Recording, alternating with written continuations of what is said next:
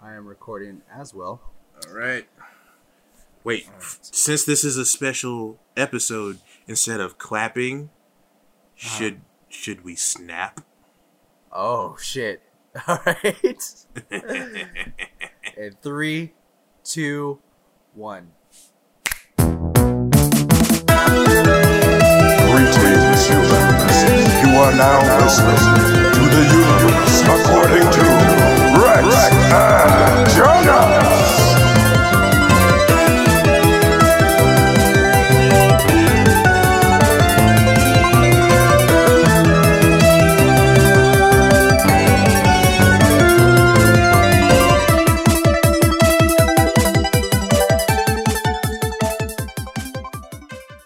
Greetings, humans, and welcome to the universe according to Rex and Jonas. I am Jonas, the sturdiest of Browns. And I am Rex, the deepest, darkest, and most finite of blacks. And this is an episode that weighs heavy on our hearts. Very heavy. Very heavy. I understand this is going to be a hard episode for people to listen to because we are releasing this the weekend after the movie had shown up, and then a lot of people have seen it. And that's all right. But once you do see this movie, please feel free to come back and talk and listen to this episode and then comment on our Twitter and send us messages of what you thought about the movie and stuff like that.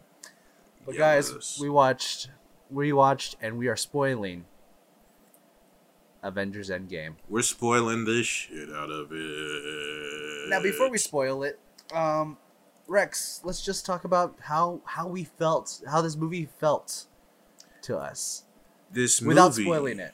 without spoiling it now, this movie felt like, in many ways, the perfect way to end. Well, people think. Okay, first of all, people talk about this movie like it's the end of the Marvel Cinematic Universe. Um, I feel like it was the perfect way to end this arc of the MCU. Um, it, uh, it closed. What was that? It closed Sorry. some doors. It opened some others. Um, potentially opened, and I think that it was a really good send off for the saga that we had been on for the past eleven years. Yeah. It felt It was uh felt good. Yeah, it felt complete. Like it's not a it's the like you said, it's not the end of the Marvel universe, but it felt complete. Yeah, like I felt I felt like okay, this chat this is done. This book is done. Let's start a new book basically. pretty much like it's it's kind of like uh you know how in it, it felt the way that comic book events feel where it's like okay here is this and this and this. Now we're planting the seeds for the big event. The big event is happening. Big event's over. Life goes on. Comic books keep coming out every week. And you were talking about this before we started that you it felt weird because it's not this movie is not the end of this phase. It's the Tom Holland movie, the Tom Holland second Spider-Man movie, which would be the end of this phase. Yeah, which is strange to me, but I guess it's I don't know why they're doing it that way cuz this this should be the end of the Infinity Saga.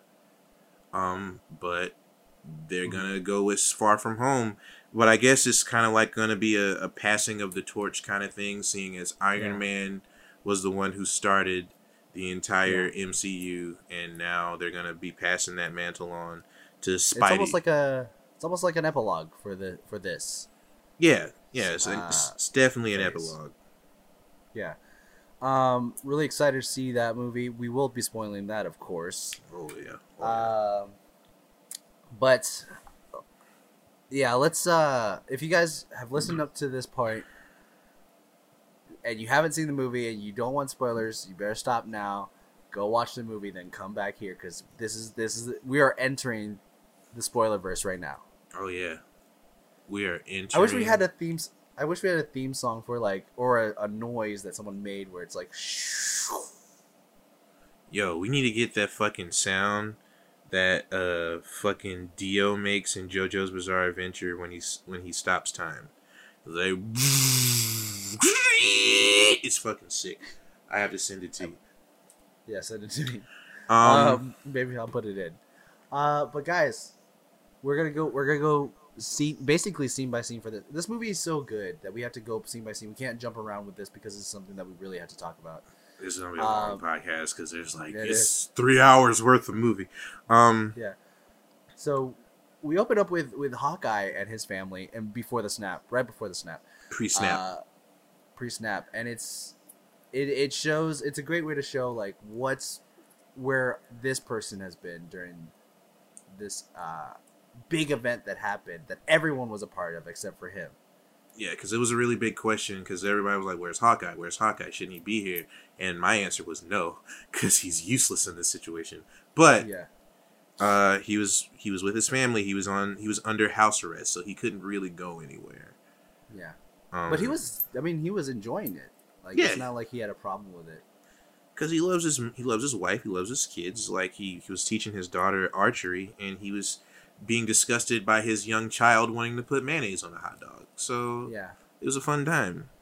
and like, why did no one say ketchup? Like only the only the youngest son was like, I want ketchup, and like, how come she didn't give those options? Yeah, I was like, why the fuck isn't this the first time? Well, personally for me, ketchup isn't the first option for a hot dog. It's mustard. But mustard, yeah, ketchup is definitely number two. Like, it's not mayo. is not mayo at all. Like, I'll put ranch on a hot dog before I put mayo on that bitch. But, um, Uh, but then we get to see this. We we don't see this snap, but we do see Clint's family disappear. It almost like it, it's surprising, like how he didn't catch on right away. Like he looked back, he's like, "Hey, where, uh, where'd you go, daughter?" wife, daughter, sons. Uh, it was a very good uh, shot. This be- the beginning part actually felt pretty fast, in my opinion.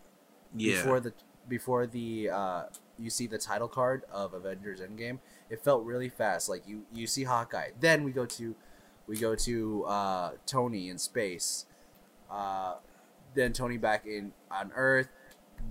They find out where Thanos is. They kill Thanos, and then title. It felt really fast. I don't know. That's my opinion. I feel like it happened so fast to illustrate how instant the snap was, because it was Yeah. it was a snap. It was literally a snap. People disappeared, and all over the world. Like I don't know why Peter had the big, long, dramatic fading. Uh, 'cause- well, because it's Peter.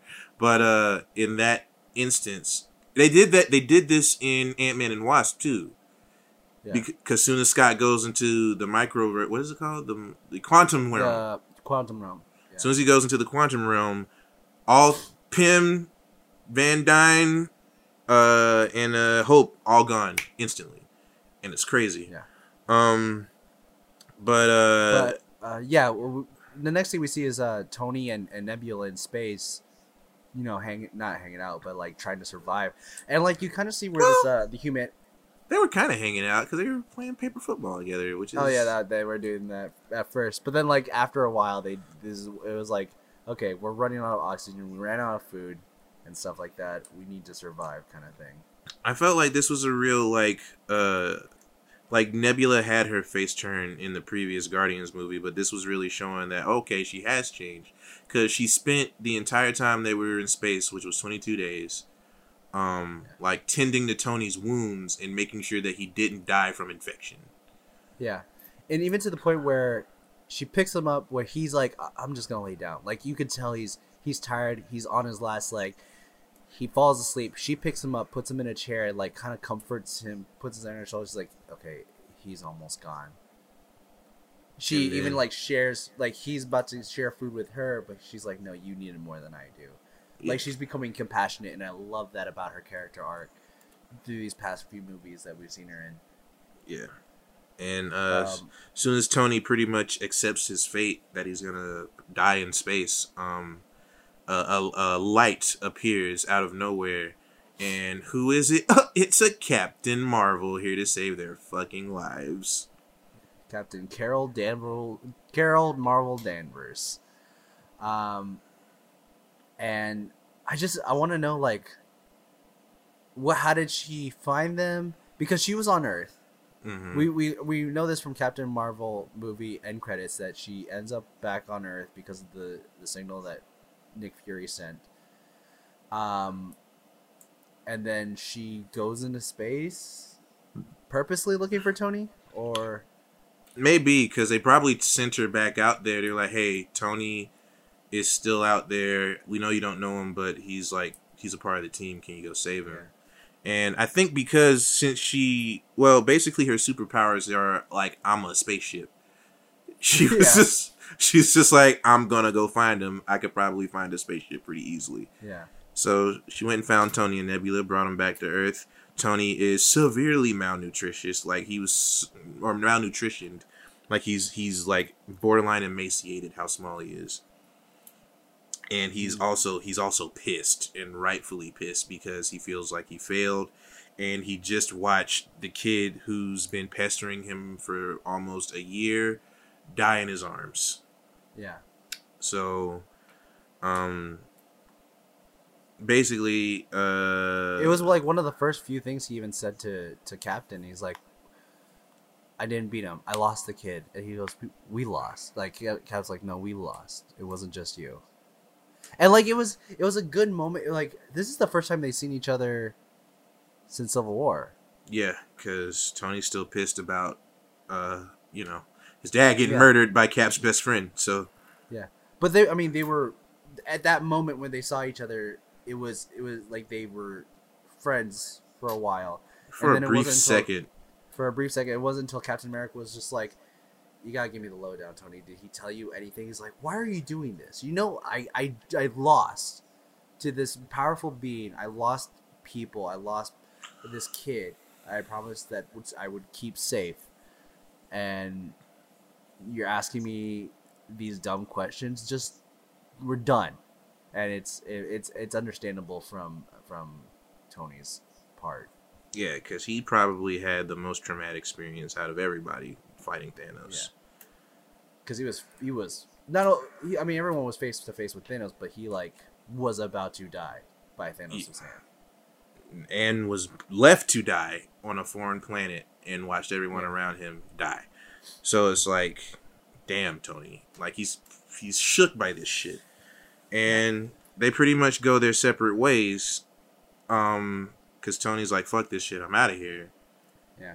And Cap's well, he passes out, yeah, he does pass out. Um, but uh, Nebula lets them know I know where where Thanos is. He said he was going to retire to this garden, and doing some like calculations and like finding energy signals signatures, they found the same energy signature that was given off by the snap on another planet uh, where Thanos was at, and this small group, smaller, th- less than half the size of the uh, the team that they had before, decides to go after Thanos.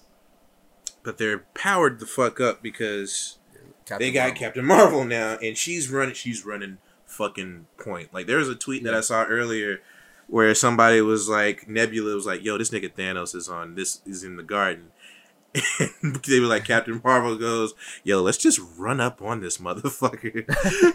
and that's literally what they do. They just run They up really on him.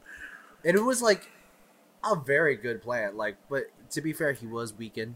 He was weakened as fuck because uh, when they get there, they find out that uh, they go there initially to get the stones back from him Yeah, so they can bring everybody back. And they're going there expecting him to put up a massive amount of resistance, but he doesn't because he doesn't have the stones. yeah, And, he he's doesn't. Also, very weak. His his whole was it his right arm? His whole right arm was fucked up. Left arm. His Left arm. is fucked up. Yeah. Yeah, it was his left arm. His whole left it arm was lost fucked it up. lost so much muscle mass. It's it, it is literally half, if not two thirds the size of, or a third of the size of his other his right arm. Because um, because, he's uh, he did a second snap hmm, But the second snap wasn't to kill anyone; it was to destroy the Infinity Stones. and they don't find this out until Thor cuts off his arm and they flip over the the gauntlet. The gauntlet, yeah. Um, and then that's when we get a, you know, he explains like uh, I I the stones were are are temptation now, so I had to destroy them, so no one's tempted to use them. So Thor decides to take it upon himself to actually uh, cut off his head and then say say something that we were like everyone on the uh, on the planet was saying after the movie after Infinity War is like you should have gone for the head you should have gone for the head I went for the fucking head. I went for the head and then he just walks out and then that's when we get the title card is basically like that's it like Thanos gets his head cut off uh, Thor walks out title card And was it title card? Yeah, it was title card. And then there was the thing, and it just goes five years later fucking five years later. So and uh, and you, it almost has a 28 days later feel to it. Seeing Yeah. this world where there's less people in it. Because the first thing we really see is like uh i think it's met stadium and it's like f- looks dystopian as shit. Like it looks like Yeah. the world ended. Cars everywhere. Like no one's moved these cars in five years. no one's tried. everyone's too fucking depressed because they all lost someone. And the first thing we see is captain america in a in a grief counseling group uh basically telling like hey um i lost some people. We all have but we got to move on and you see you hear this coming from cap which is a strange thing because one thing we know cap is terrible at is moving on Yeah. and But uh, also, also there's a there's some cameos in this in this part, which is um, Joe Russo. I think it's Yeah. Joe Russo. yes it is is uh, plays the first openly gay character in in a Marvel movie, which is weird because like why not just make a, a superhero gay? you know what i mean like captain marvel could have been gay it wouldn't have Yeah. it, it wouldn't have affected her character any it probably would have made her Like, make it- more sense You really didn't even need if, if they are going for a road if they are trying to follow the comics where Rhodey and, and Captain Marvel are dating, uh, you don't really need that. She can date a girl. yeah you know or they could have made valkyrie gay like valkyrie's Yeah. sexuality is ambiguous as fuck it, it, it doesn't matter like anybody could have been fucking uh, gay who else could have been gay um Um, uh Korg. could Korg have been gay. Korg could have been gay Korg could have been gay like come on. Miek on is gay, gay as hell. who Miek. Miek is gay as hell. who's meek the little slug that's with Korg. Is his name Miek? I thought it was Yeah. something else. Yeah, Miek is pretty gay. Uh, Um, you know what I didn't? I, I was I was I was kind of sad. What's his name wasn't in this? Um, the other guy that's part of the Guardians of the Galaxy, Sean uh Sean Gunn. oh yeah, that guy. Yeah, yeah, yeah. I know what you're talking about. I was like, why did why didn't he show up? Where's probably, he? probably got snapped. Yeah, but he would have been brought back. Remember? They weren't back at that point. I know, but I'm saying like, Oh yeah, yeah, yeah. If he should, oh yeah, he should have showed up. They should have had all the space pirates show up. Shit. they did have some of them there. Ah, come on. You didn't see that? Anyways, I let's, didn't. uh, we're still we're still talking about the beginning. Yeah, yeah, yeah. Um, yeah. So, uh, Cap is leading this group, and then it cuts to Black Widow, uh, basically having a having like an intergalactic conference call about about universal peace and how how to go about moving on. So uh, essentially, uh, the last two Guardians, which is Nebula and Rocket, are out in space fixing things out there, along with Captain Marvel, who's in a different part of space that's also helping other places. Okoye is essentially running, um, Wakanda. I guess Wakanda. She's the one that's running in Wakanda now. Because it's not expressly stated, but I'm pretty sure the entire royal family has been disintegrated. Um, Yeah. and uh, there's a there's I just want to I just want to put this out here real quick about uh, what's going on with Okoye. Actually, just say well, Rhodey's doing stuff too. Rhodey's out Yeah. there. Ro- But- Rhodey's essentially like the right hand, also like like uh, Natasha's right hand. Yeah. I want to say, Um, because they're pretty much running things on their their end, and um, yeah. but Natasha does this thing where she, she asks Okoye about an earthquake Uh huh. that happens in the ocean off of the coast of Africa. Yeah. And it's and it's, it's it stands out because it makes you wonder why the fuck is she asking Okoye about an earthquake in the ocean off of the coast of Africa? Because one, Uh, what okay. Now I get what you're saying. you get it now? Because Yeah, I get it. Wakanda is nowhere near the coast of Africa. It's not. It's like in the Yeah. dead center of Yeah. Africa. Yeah. And it's just because the way that she she brings it up, she's like sitting there casually eating a sandwich, not looking anyone in the eye, basically going, "So you uh, did you handle that earthquake?" She's like, "How the fuck am I supposed to handle an earthquake?" I'm doing I'm doing air quotes at this point. An earthquake in the ocean. There's nothing I can do about it. Just let it Yeah. be. And I've taken this, and many other people have taken this as a reference to the potential showing up of one, the Submariner, Namor. And I, because it makes sense, because one, she's talking to Okoye about it. Okoye is Wakandan. Wakanda's rival is Atlantis. T'Challa's rival is Namor. They don't like each other. Yeah. And the reason Okoye can't do anything about it is because, well, T'Challa's not there. He can't handle Yeah. it. So people all have already clung to this as, yo, they they reference they reference Namor because it's it's so like you watched it twice. If you go back and watch it a third time, that part where Nat, Nat brings that up is so out of place and vaguely strange Yeah. it draws your attention. Because I, was sitting in the movie theater initially watching that, and I was like, "Why are they talking about an earthquake?" And then I left, and then I, I was like, I don't, "Let me Google this" because it was bothering me. And I was Yeah. like, I was like, "Why did Natasha talk about earthquake with Okoye?" And then all I saw was Namor, Namor, it's Namor. He did it. I was like, "Oh, oh, oh." Oh, nut. Came everywhere because I I don't know if you know this about me, but I'm a big fan of the Submariner, baby.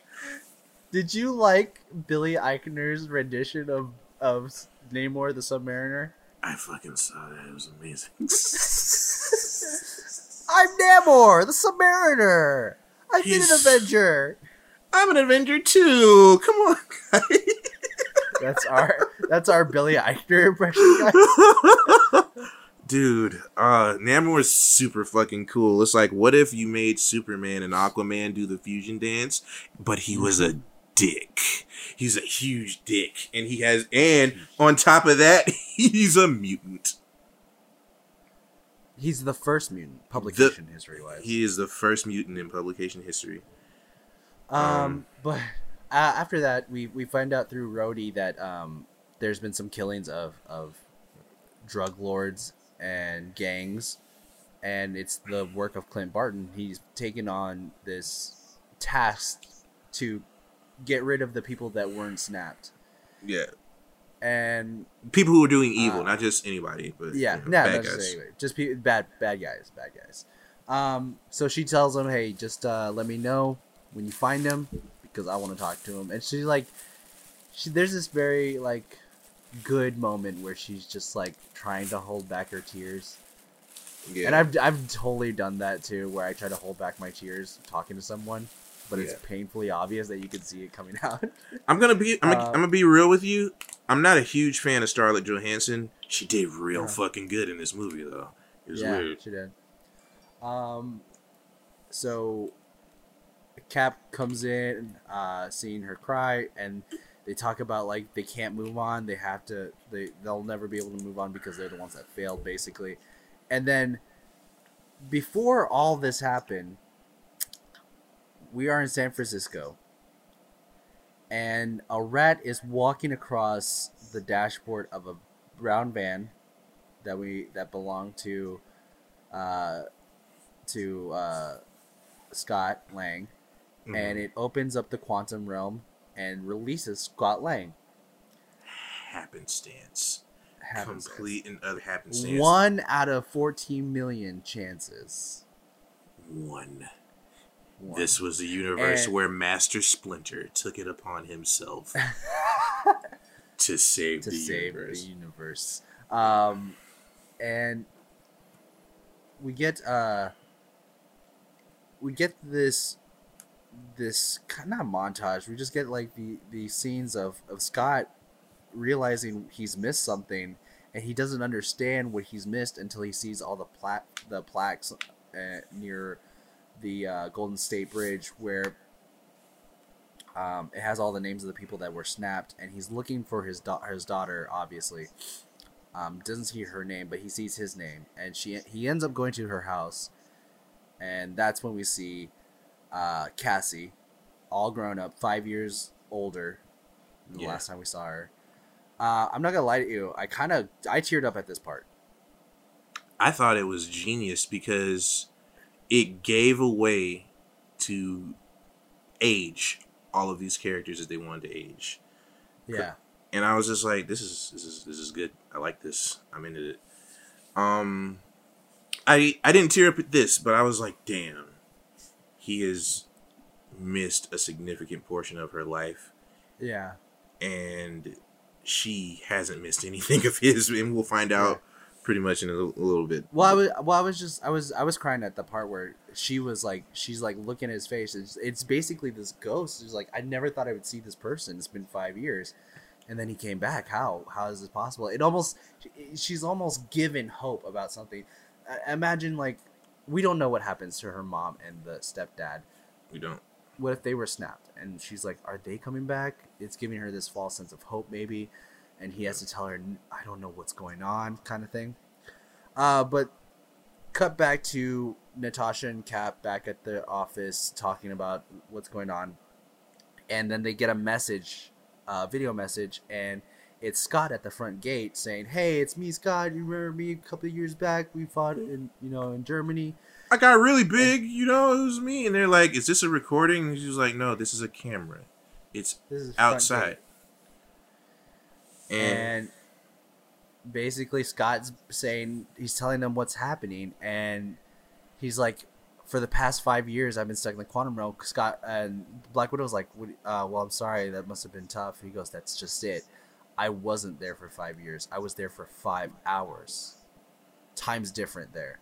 And that's And- when the thing hit me because I knew at that moment that there would be weird time travel bullshit. Bullshit. And my dick got hard. yes. Be- before before walking in this movie, did you know that there was gonna be weird time travel bullshit? Dude, I had heard months and months ago that they were like the Okay. Avengers are gonna time travel, and I was like, I wonder if there's actually gonna be weird time travel bullshit. And then when they killed Thanos in the first five minutes of the movie, I was like, is there gonna be weird time travel bullshit in this movie? And then when Scott comes out and he's like, Yeah, I've only been gone for five hours for me. I'm hungry. I was Yeah. like, there's gonna be weird time travel bullshit in this movie. And then they started talking about Back to the Future, and I was like, there's weird time travel bullshit in this movie. Oh my god. If you guys can't see, Rex has physically orgasmed. I have I have I have come to completion. Yeah. Um, and Scott just basically goes, "What if we there was a way we could navigate through this time stream, like a way we could see the path to get to where we need to go?" And they try to enlist the help of their smartest person in the world, uh, and that was Tony Stark Yeah. who would cut to Tony Stark coming out of a cabin in in like the forest. It's really nice there. Like I Oh, yeah. was relaxed watching that scene, and we get to meet his daughter Morgan. Mm-hmm. Who he And- predicted would exist in a previous movie. Uh, and uh, there is a Morgan Stark in the comic books, but it is his cousin who is evil and trying to take over his company. yeah. So it's completely different. hmm Um, but Morgan is uh, I want to say she's four. I want to say she's Yeah. four or three. Yeah, about four. I would say four. Because as Um, soon as he got but- back, they probably fucked. Yeah, he he came in her. He goes, "I Oh, yeah. survived. Now accept my cum." Wife, and she's like, okay, cool. And then Wong was like, "Why am I here?" Happy was like, why am I here? And Cap's like, "Nice." Nice, Tony. Thanks for filming this for me, Happy. And Happy's like, I don't know what's going on. Um, Um. Anyways, Wait. we. God, So- we're weird. yeah, Captain Captain America and everyone else shows. Captain America and Black Widow and Scott show up at the cabin, explain to him what's going on, and and Tony is just like, "You don't think I've thought about this? You're not thinking about this. You're not thinking about the Planck scale. You're not thinking about this thing. You're not thinking about that thing." I only remember the Planck scale. That's why. That's why I mentioned that one. Uh, like, and he's basically was like, guys, it's done. I found I found my second chance. This is my second chance. My daughter, my fa- my wife. That's it. Um, now you could stay. Like it, he's genuinely like given up, but to the point where he's like, I've forgiven Cap. I've forgiven everything.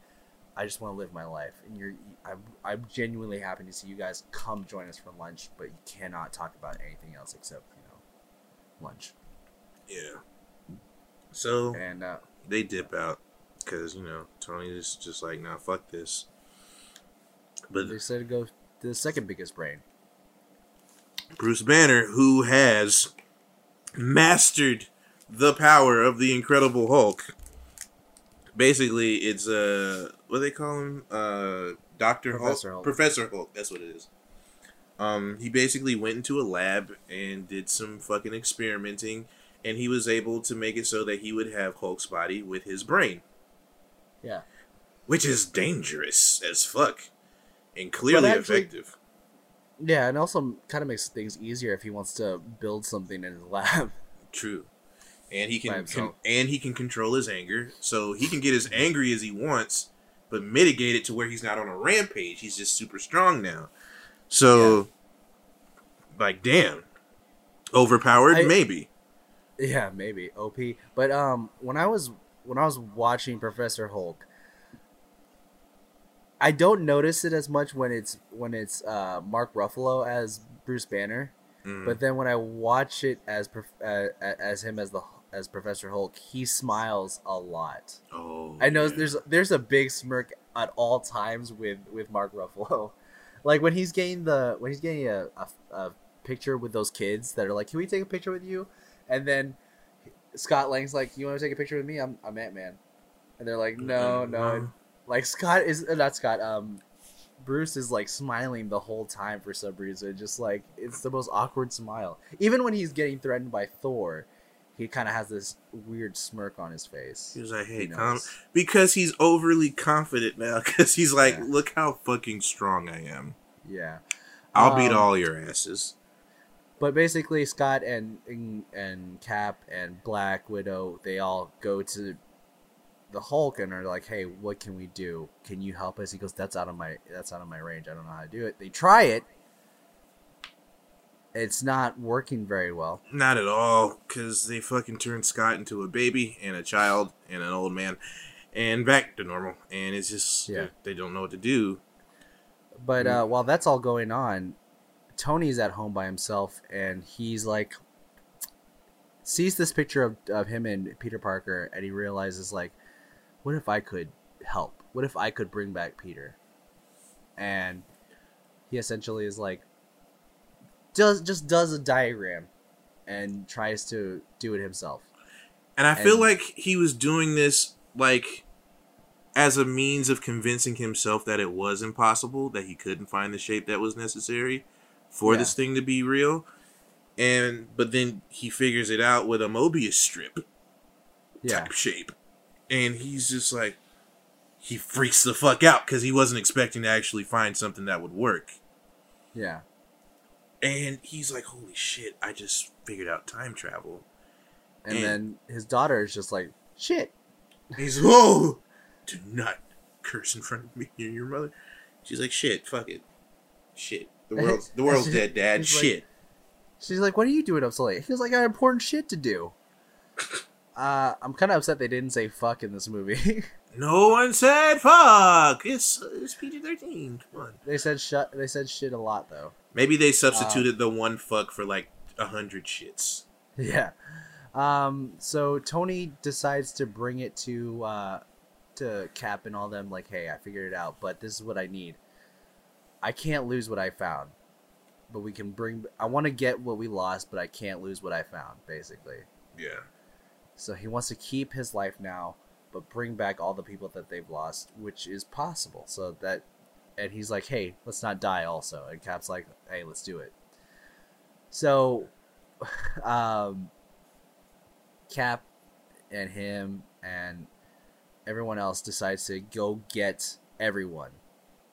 They get all their all their people. They get the uh, Rocket and Nebula show up back on Earth, and I I love the, this is one scene that I really loved about Nebula. Uh, when they land, the Scott is just sitting there eating a taco, and Rocket's just like, "Hey, where's uh where's Big Green?" He's like, "He's in the kitchen." And Nebula, he sees Nebula walking up. He's like, "That's a pretty cool spaceship." And you hear Nebula go, "Rhodey, watch out! There's an idiot in the front." And it's this point. It's this thing where it's like they're they're fr- she's friends with all these people. But she doesn't She's- know Scott. so she's she like, doesn't know Scott, but she knows like she's on this nickname basis with with Rhodey, yeah. and I love it, and it makes me so happy. And I was, I I, was, it, and what made me happier about that is when after she leaves, Hulk just walks by and he's like, "Oh," and he gives Scott two of his tacos. Two tacos. He's like, "Here, take one." I thought it was, I thought it was one big taco. No, that's two tacos because Hulk is huge. Also, like, couldn't they get better tacos? It's I- the Avengers. I feel like they could, but fuck it. Maybe everybody who can cook well has got snapped. I don't know. Um. Whew. But yeah, I gotta tell you, I, I I don't think that's possible. I think there's there's a lot of people that could cook really good tacos in the world. I don't know about New York though. mm, I don't think there any of them are capable of cooking. They don't look like they are. Um. but uh, what happens next? They they pretty Rocket much. and oh no, okay, you got go you got it. You, you no no no you got. I was it. gonna say Rocket Rocket and uh and Bruce decide to go to find Thor. Oh yeah yeah yeah yeah yeah. Uh, and they went to New Asgard because since since everything happened, Thor found the Asgardians that were left and brought them to Earth in Norway, I believe in Norway. Norway, and uh, and Some Nordic country. established. Yeah, they established a new town called New Asgard. New Asgard, and they see Valkyrie's there. She's working hard, doing fishing and stuff. Not even working hard. She's pretty much running the place. Yeah, Um. and she's like saying, "Hey, he's not gonna see you." Uh, and he's like, "When's the la- when's the last time he's not like we only see him when he comes down to get supplies, which is just beer." Yeah, he just gets a beer and then he goes back into this hole and Yeah, fucks so off. he fucks off, and then we get we get to inside we get to his his place, and he's just, everyone like Rocket. This is when we see this is from the trailer where we see Rocket entering the house in his new suit, basically. But we never see Captain. We never see Hulk because they edited him out. Um, Mhm. so Rocket and, and Hulk enter the enter the house. They they finally see him, and I don't, if you want to say Rex, Hulk. No, not Hulk. Uh, Thor is uh he he doesn't look the same. He he's put on quite a bit of weight. He's a fat guy now. Um and he's perfectly fine with his fat life. He he doesn't really shower that much. It's just him, Korg, and uh was it Mitt? What's this little bug thing's name? Miek.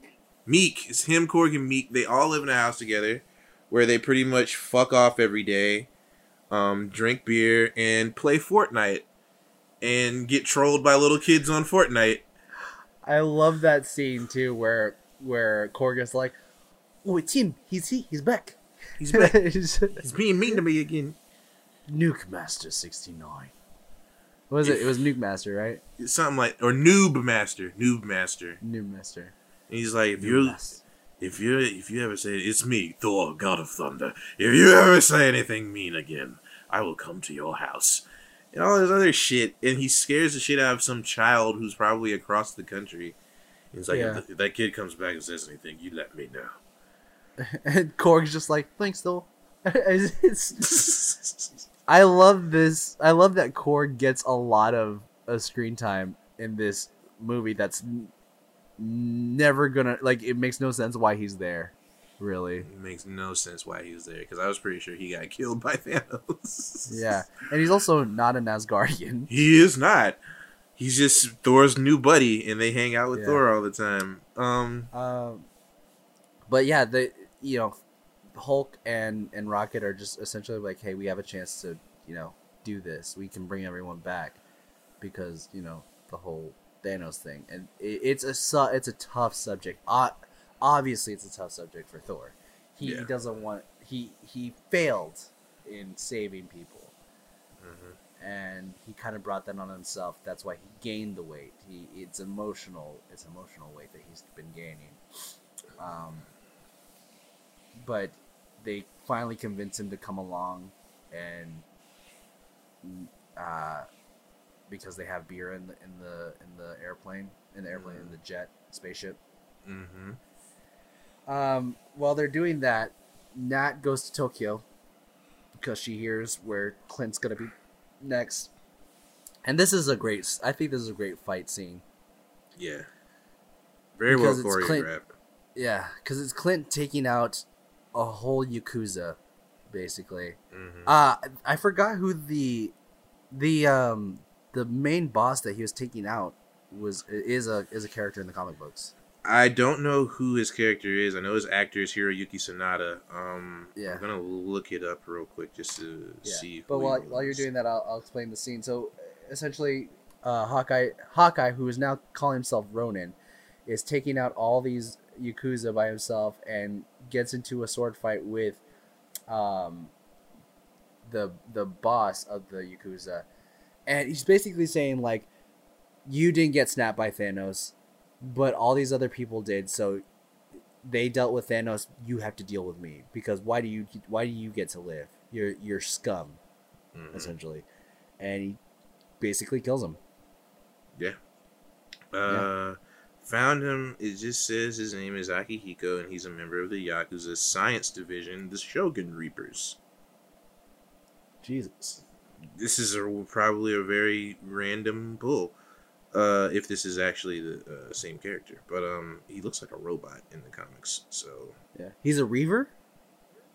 uh, science, uh, Shogun Reapers, which are um, I think they fought against Shield and shit like that. Okay. They're they're a clan of the they were- Yakuza who they are okay, fuck. They are a clan from the Yakuza who are based on the moon. Okay. Yeah. For whatever reason. Um but yeah, he's a I part thought of they the were X- like, I thought they were like Reavers, like the X-Men villains? X Men, Nah. which would give us unfortunately. another connection to the X Men. just give us more reason to speculate the X boys Yeah. are coming. Uh, the But X um Boys are back yeah. in town. Uh Um, where were? Where Let me were- see. Uh, what happens after that? Uh, so, um, Scarlett or Black Widow convinces him to come come back. She's like, "You can be a hero again. We can we can save people. We can save everyone." And convinces him to come back. And as they're all there, they're building up a bigger quantum jump portal. Hello? Up you froze for a second. You're back. Okay, they're building a they're building a bigger portal for Mhm. them to jump into, um, and they do like a te- they do a test run with Clint because uh, Scott's kind of scared to do it, but Clint's like, I have nothing to lose. Let's just do this already, mm-hmm. and he decides to go back to see his family, and he's able to jump back, see his daughter, and pull something back with them and with himself. And he pulls back a, a baseball. He's like we can do this. We got this. It worked. So the the machine works. Now they have to figure out when they should go back and where. So and they pretty much figure out like hold up wait hold on. There's a point in history where there are three infinity stones in new york at the same time. Which was the uh, Time Stone, which was the Eye of Agamotto, uh, the Tesseract, Space the Space Stone, and what was the third one? The scepter, the Mind Stone. The Mind Stone. Yes, yes. Which I thought they were the same thing. I'm not even gonna bullshit you. I yeah, thought, I thought they were. Um, but I thought uh, the Tesseract and this and this scepter were like essentially the same power. It's that, yeah, but nope, different shit apparently. Um, but uh, wait, isn't the Tesseract the Space Stone? Because Loki teleports with it. Yeah, the Scepter. No. Scepter's mind. Yeah, scepter's mine. Tesseract to space. Yeah. Okay. So they go after those three in the year 2012 during the events of. They figure they're gonna go after that during the events of the first Avengers movie. Um. And in 2014, they find out that the the Power Stone and the uh, Soul Stone are are pretty are all right distance from each other. I Yeah, guess. both in space. So Yeah. they send a team of four to go get those two. Uh, unfortunately, wait, no, there's no. They put the two people that are not familiar with space in space. in, in space, which is weird. um, but I guess it makes sense because they kind of, I think they kind of knew, like, yo, you got to go with someone to get the Soul Stone who you care about. So they sent Nat and Clint to go get it. Maybe, Um, but they didn't tell them what would happen. they didn't know what would happen no but they they knew like yo you gotta you can't just go get it. You gotta you gotta go with someone you trust or some shit. Because it was too convenient. It was too convenient. Because if it was just if it was nat and nebula Yeah. would i feel like nebula would have been just like well fuck it i'll sacrifice myself. I don't care. Yeah. um but uh they sent those four to get those two. And the last one um which is the Thor, uh, reality reality the stone reality stone. yeah it's in, uh, that called it's in the Aether Asgard. in two, 2013. yeah it's in um, asgard with a. Uh, we- Thor's what I want to know. So uh, let's start with that one, because it's just the one. We'll Mhm. talk about each each way uh, each person getting the stones. Um, so with Thor and Rocket, they go to Asgard and they get they're getting the aether, also known as the Reality Stone, from uh, Jane because she accidentally absorbed it. Um, Yeah. Thor is is having trouble with this because he can't. He, he feels like he can't do anything, and this is the day that his mother died. Also, Mhm. um, I will say that there's a there's a shot in here where Rocket is about to get the stone from uh, Natalie Portman's character Jane, and I was like, was this in was this shot in um, Thor Dark World, or did they were they able to get Natalie Portman for this little bit? Was she was she able to was she like okay I'll do this one scene? and I, i'm curious to know if that was new shit myself because she showed up at the premiere she's yeah, like yeah, she's like hey i'm in the movie guys remember when i left because they were being assholes and they didn't let Patty Jenkins uh, direct, and she made a really great movie with Wonder Woman. So yeah marvel has a tendency to do that they'll be like you know what director no and then the director will go do something great and they're like oh we'll come back now yeah. um oh, uh, James Gunn, you're going to DC. Come, come back here. Finish your Yeah. last movie. Just finish the last one. We won't fuck with you anymore. We promise. Come on. Um, Um, but yeah, Thor gets to talk to his mother again, which is very good. I thought I like people are upset that they made Thor very comedic in this in this movie, but I thought it was great. it was very in line with what Thor has become because he was pretty Yeah. comedic in Ragnarok. Yeah, And Thor Someone Dark was- World was boring. yeah. Someone said that no, someone said that uh, Taika Waititi did a great job with Thor, and that the Russo brothers ruined it by making him fat. And I was like, no, I think they kind of kept it the same. They didn't really ruin anything. He's still Thor. He's just Yeah, depressed yeah. and dealing with a lot of shit and it's he dealt with it by eating. So it's it's a normal thing. I've eaten my feelings a lot. That's why I'm a house now. But you know, Same.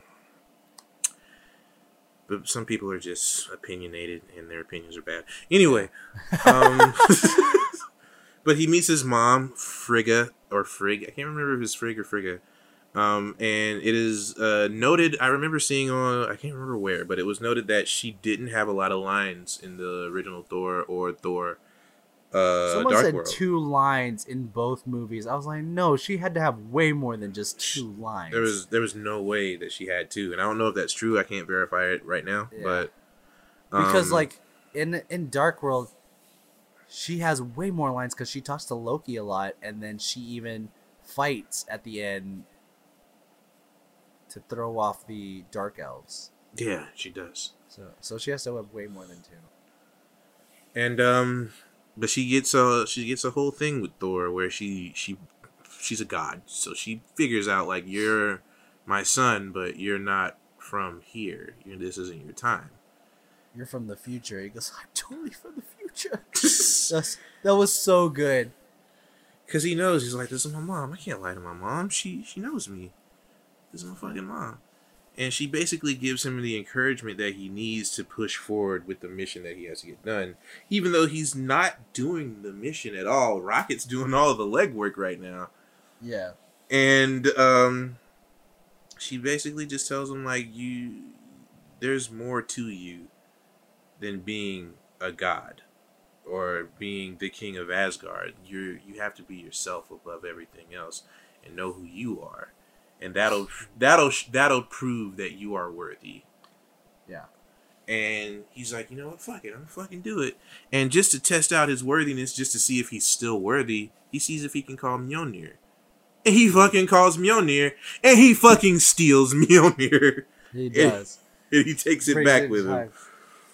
Um, which is great. That, that's that's a great moment right there. I think. And and it makes me wonder, like, is every time that Thor called Mjolnir and it's taken a little too long to get there because Mjolnir's in another reality with another Thor? Maybe Who knows? that'd be great. That would be fucking hilarious. Uh, Um, but they get the Reality Stone. They never show Rocket getting it. They pretty much being chased by the entire Asgardian uh, castle guard, yeah, and they finally escape back to their time. And uh, it, yeah, it moves on to uh, the the the three Reality Stones in New York, and it answers a lot of questions that people had. Especially uh, one of the questions, which was, if there are wizards in New York, why the fuck didn't they help against the fucking Chitauri? And the answer is, they did help. They just didn't do it big and in open. yeah. They were essentially just protecting their sanctum sanctorum. Yeah, because the ancient one was out there whooping ass. Just but She was. She, just wasn't running around being exposed by it. And Yeah. um, Um, so I don't know if you noticed this, but she has a lot of scars on her head. yeah, I didn't notice that in the in Strange in Doctor Strange movie. Did you? yeah, I noticed that I didn't notice that. I, I that's the first time I saw it was in this movie.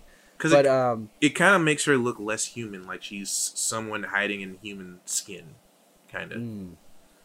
but yeah, Hulk shows up looking for Stephen Strange, and she's like, "You're about five years too early," which means she knows about Strange. She knows everything that's gonna happen almost. And I, I noticed like people were nitpicking at that because they were like, well, if she knew that he was going to become the Sorcerer Supreme, then why did she initially not accept him in? I'm like, because why would she do that?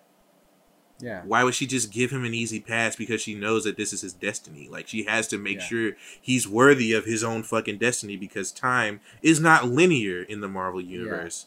there are 15 14 million chances that the avengers could uh, were going to lose but one was that they were going to win how did she know that was the right timeline that he was going to be the sorcerer supreme that makes everything happen? Okay, you know, she doesn't fucking know, so she's doing what her fucking job is.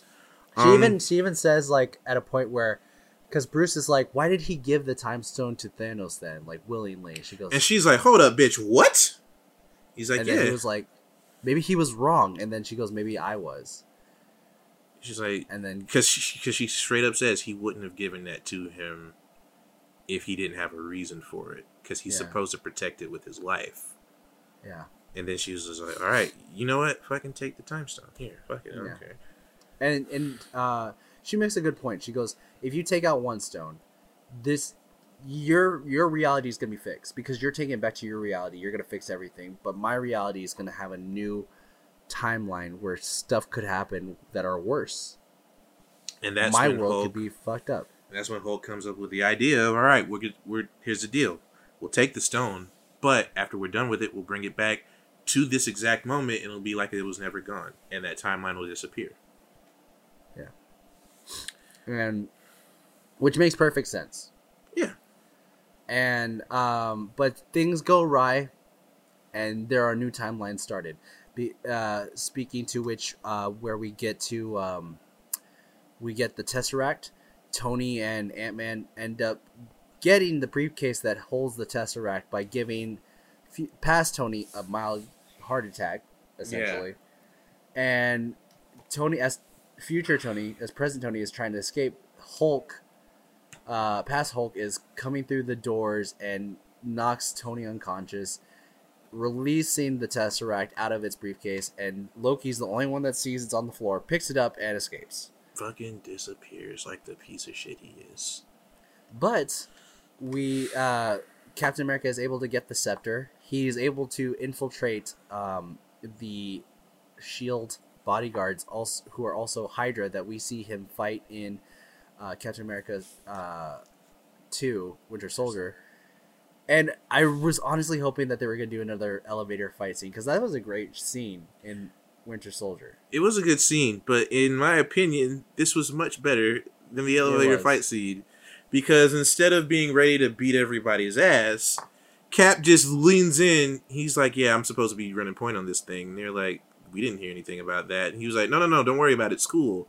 And he leans in and he just whispers, "Hail Hydra," and everybody's just And like, "Really?"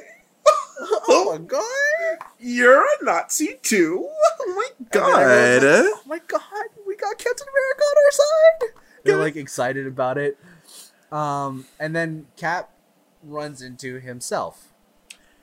and Cap does his a Captain. He's like, I found Loki.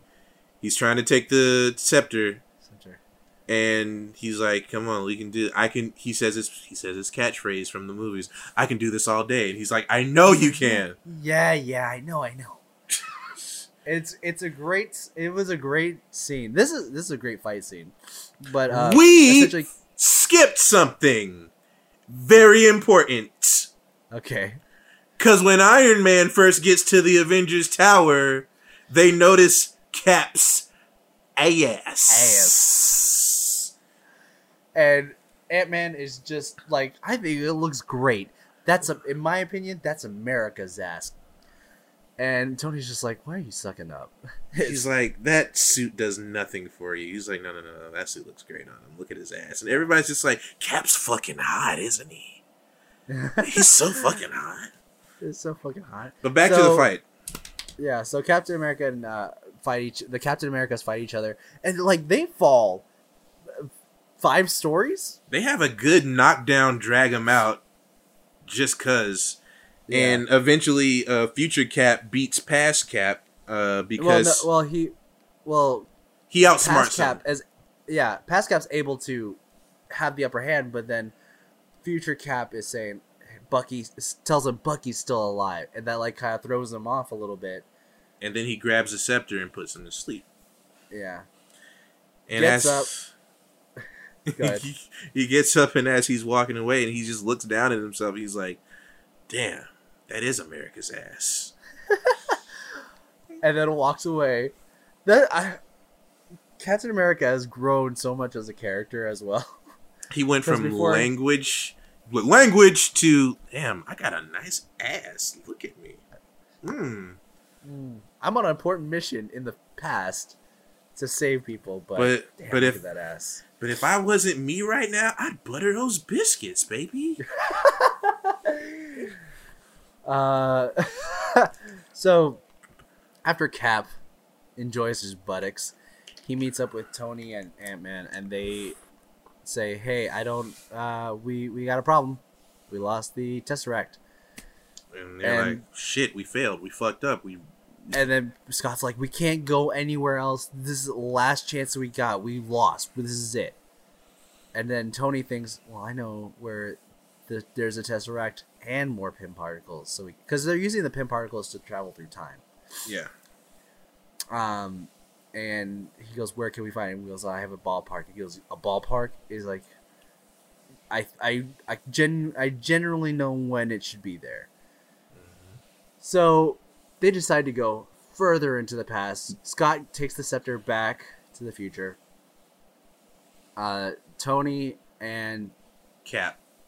Cap go back to the past. But before we go to that, let's go to uh, War Machine and and, uh, and Uh, Nebula. yeah, Nebula.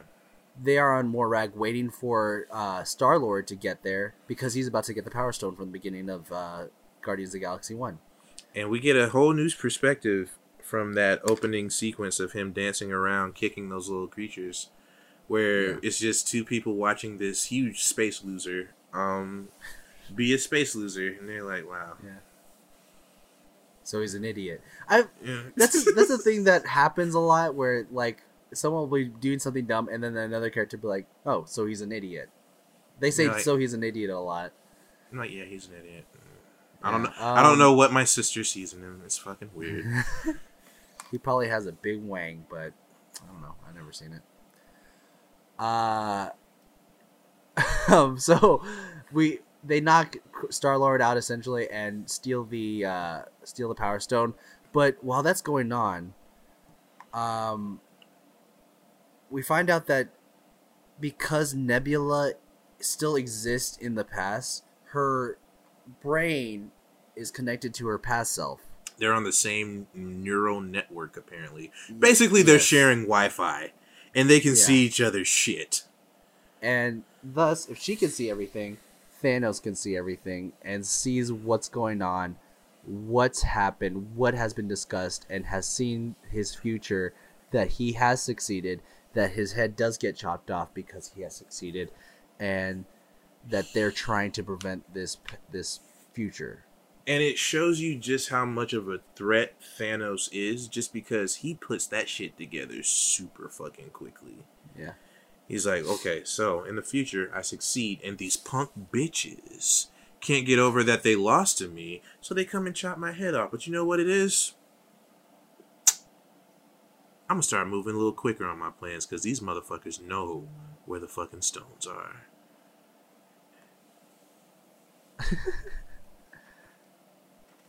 Thanos was low key sexy in this movie. I'm just gonna say it. He was low key sexy because he's like. Are you saying he's daddy? no, I'm not saying all that. No, he, he hasn't earned he hasn't earned daddy status. quite yet. Come on, you can't just give away the whole bag. Jesus. um, but yeah, uh, so as they find this out, they are able to capture Nebula, switch the nebulas, and the past Nebula is sent back in time uh, to the future. While that's going on, uh, Black Widow and Hawkeye are heading to what's the name of that planet? Vormir. Vormir, and they are getting the Soul Stone, and they meet the Red Skull, which I'm surprised. Like, at least Natasha isn't like, "Aren't you the Red Skull?" I'm surprised they didn't make reference to him being the Red Skull. They probably just assumed that he was some ghostly bitch in space, but he I don't know what the fuck happened to him, but he knows too much shit about everybody now cuz as soon as they show up, he says the name of both of their parents, but they can't really confirm Natasha's cuz she doesn't know who her father is. Yeah, Cuz it's like Natasha, daughter of Iv, Iv Ivan or something like that. yeah. And uh, no, I thought they could confirm that because he was like a, he was like a what's it called? Um, a uh, a a Nazi drug agent, lord or a drug lord. Was he a drug lord? or not drug lord, but like uh, like he ran Russia or something like that. I think yeah, I think he was a part of the the Kremlin or whatever. yeah, something Um, like that. But uh they pretty much he pretty much tells him like, yo, um to get the soul stone one of you gotta die and the other one gotta take the soul stone with them. Yeah. And, and like they have this conversation where they're just like saying like basically their goodbyes and they're like wait hold on which one wait are you saying you're I, i'm i'm the one that's giving their life up And like, Mm. no, I'm the one. I'm the one that's doing it. You know, like, um, bitch, I will fucking beat your ass so that you can live. And they fucking have a fucking fight. Yeah. And uh, You think that uh, Clint won, and he decides to jump off, but Natalie jumps off, Nat- saves him. Natalie, who's Natalie? No, sorry, Natasha. Sorry, Natasha saves him, and jumps off and sacrifices herself. which I did not agree with. Um, I felt like, like I'm not a huge Scarlett Johansson fan. You know this. Like I Yeah. hated Ghost in the Shell.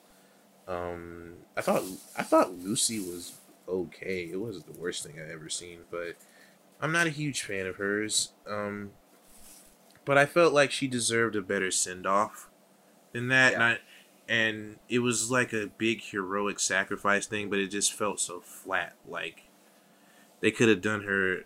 I feel I feel like Clint should have died in that situation. I feel like him dying. He had to come back to his family. Yeah, but I feel like him dying would have set up uh his daughter Kate a little bit more to become yeah to become Hawkeye. But you know they went with uh Natasha dying. i don't think her name's kate by the way I don't think so either. But that I know Kate Bishop, and I just assumed. Um, but uh, yeah, Natasha sacrifices herself. She is the first Avenger in this movie to fall. Um, and basically he goes, he wakes up in a puddle, kind of similar to how Thanos did in uh, Infinity War, with the Soul Stone in hand, and um, he has to return to the present without Natasha. Uh, then we flash backwards even further than before to 1970, where we run.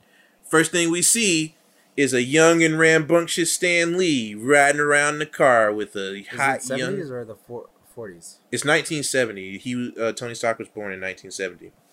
oh okay Yeah. Um. because Because this is what's her the. name does not what's her name does not look that Mm-mm, she's not that old. yeah, I don't know why. I, th- when did Cap go on the ice? 1940. yeah. and she was like young then. She doesn't look that much older. Maybe they just didn't Yeah. want to f- go for makeup and make her look super old. Because. Jarvis looks the same as he does in the show. no, he doesn't. He looks older. Does he? Yeah, he has gray hair. Um, Okay, but continue.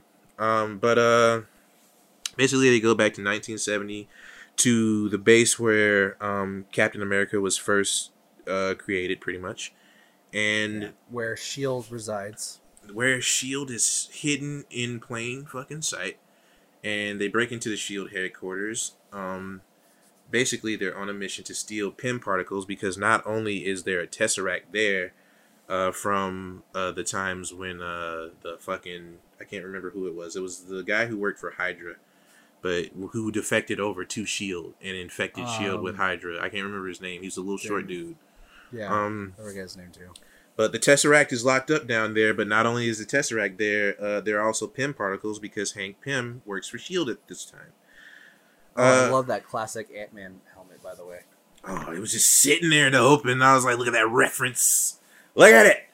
Um. So they uh they both split up. Cap goes to get the um the Pym particles, and uh Tony goes to get the Tesseract. And while they're both gone, uh they pretty much get snitched out by Shirley from Community.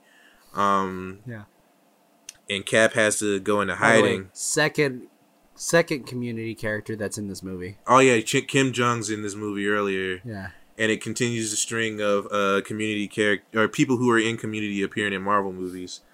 Um but uh where was I? Oh yeah, Cap gets um he get he's able to steal some Pym particles, but as he's being searched for by some shield agents, he decides to duck into a room and it just so happens to be the office of one Peggy Carter. And he I don't know how the fuck she did not see him standing there. I don't understand. Yeah, he was literally right there, and she Standing like her eyes kind of like went up, and They even in your peripherals, you could see someone just standing there. like this woman is an agent of shield and she does not notice him standing there. And I don't know if it's because she's so busy or he's so good at being inconspicuous, standing there in the dark like a sad creep. But he's just I'm a creep. I'm a weirdo. And he's just standing there staring at her for a solid 30 seconds, at least. All the time, all the while, uh, Tony is in one of the lower levels of Shield. He finds the Tesseract. Um, he's about to leave, and he just so happens to run into a man named Howard, a Howard Stark, his father. Um, runs into his dad. He lies to his dad. He's pretty much saying, "Oh yeah, my name's Howard. Uh, Howard Potts." Yeah. and they're just basically talking about their kids because uh, Tony has a kid now, but his dad is. This is the year Tony is born, so his Tony is like his mom's still pregnant with him, and he's Yeah. basically telling his dad like, "Hey." His dad's pretty much confiding in this person that he doesn't know that he's terrified of becoming a parent because he doesn't want to screw up. Mhm. And Tony is just like, don't even worry about it. Like, he's probably you're probably gonna mean the world to him. You're probably gonna be his inspiration and Yeah. all this other stuff. Basically, giving his dad future encouragement. And uh, they share a very awkward hug, which Tony is a master of, towards the end. um, and uh, basically fuck off into the time stream again. and they all end up back in their own time at the same exact time because the way that it works is like as soon as they push the button I- i guess they all meet at the same exact time. Yeah. so um so we find everyone finds out that it kind of works. They got all the stones. Natasha is gone. And nebula is replaced by past nebula but they don't But know they- that yet. They don't know yet. So they they start building the gauntlet, a new gauntlet for these stones that they've got, um, and they they figured out that only only Bruce Banner can be the one that does the the gauntlet because They emit gamma. they emit gamma radiation, which he is made for. hmm Uh, Thor is like willingly trying to do this because he wants to prove himself again, but he's like, no, don't. You don't need to do it. It's it's gonna be it's got to be me. So he does it. He's able to snap everyone and every creature that has been snapped away back to existence. We can see the big difference when they uh, open up the doors and they see more birds outside just flying around. And, And- then you get the big hint when you see the phone on the table and it's Clint's wife pretty much calling him. And as he's running towards the phone, uh, while this is going on, Nebula, past Nebula in the future, uh, summons the entire fucking ship. What is that ship called? It has a really cool name. I Um, forgot something. T- the something too. something to I want to say it's like the I can't remember. But Thanos' ship pretty much gets summoned. Thanos' ship from 2014 gets summoned to 2000 and what year is it? 2023 Three. Yeah. and Five years after 2018. Yeah, so he gets summoned to 2023 Sanctuary two. Sanctuary two. Sanctuary 2, that's what it was. Um ship gets summoned in 2023 and he fucking carpet bombs the shit out of the Avengers. I uh, I am surprised. I'm surprised. Scott made it out alive. honestly. Yeah. He, He, was face first in that blast. I think he I think what he did was he went quantum and then he came back and that's how he was able to survive it. Cuz he was small when we next see him next. Yeah. But uh he he's able to survive. Everyone survives pretty much. But uh Rhodey is like severely hurt, so is Rocket and Hulk is pretty much holding up uh the entire uh well a very significant portion of the structure to com- you know uh prevent them from being crushed. And uh we see that uh Clint is by himself but he has the gauntlet with him. So he grabs the gauntlet and as he's about to leave, he hears a noise behind him, and then he shoots an arrow down to where the noise is coming from, and there's just a fucking whole gang of Chitauri just ready Hmm. to rip him apart. So Those aren't the Ch- Chitauri, are they? I think They're not a, Chitauri? a different race. I don't No, know. It's the it's the ones from uh, from Infinity War. Yeah, but I thought Right? those I thought those were Chitauri. I don't think so. I'm not sure I either. forgot what they're called, but um, they're whatever they are. They are bad news for Clint Very bad. because he didn't he didn't fight them Yeah, he in Infinity War, he don't know shit about him. but he Um. knows um I'm I'm fucked. So he starts to run away. As they're running away, uh, Nebula is sent by Thanos to go find the gauntlet. Thanos decides to wait for whoever to fight, and Captain America, Iron Man, and Thor are the the big three. End up outside, and Thor is just watching him. He's like, "What's he been doing?" He's just been sitting there. And Thor's like, "You know, this is a trap." And they're like, "Yeah, I'm counting on it." And Thor's like, "Okay, as long as we're all in agreement." Puts out both of his hands, summoning Mjolnir and Thunder. Uh, Thunderstrike? Stormbreaker. Stormbreaker. Stormbreaker. Why am I thinking Thunderstrike? You're thinking of the superheroes Thunderstrike Yeah. who willed Stormbreaker. yeah, he pull, he calls Stormbreaker and Mjolnir and turns into this kind of badass Viking Thor. And I was like, "That's a fucking look, dude." It's a The long, the long hair pulled up with the bit, gut. And the beard, the beard braid. Holy shit, dude! He looks like fucking Odin. He turns into Odin pretty much. I didn't mind it. Like my my nieces were like, "He looked gross with that." I was like, "No, he looked fucking badass." I think I'll be honest. fat. I think Fat Thor should be the new canon. Like he looks fucking. I cool. think so too. Um, but uh, they decide to buck up, and it's the big three versus Thanos, and we have seen Tony go up against Thanos. We have seen Captain America go against Thanos. They did not do very well. Thor was able to cut him in the gut, in like the chest, Yeah. and that's about it, really. but uh it's so weird seeing these three together. They are able to make Thanos so angry. He is he is more ruthless in this movie than he is in the other movie, I feel like.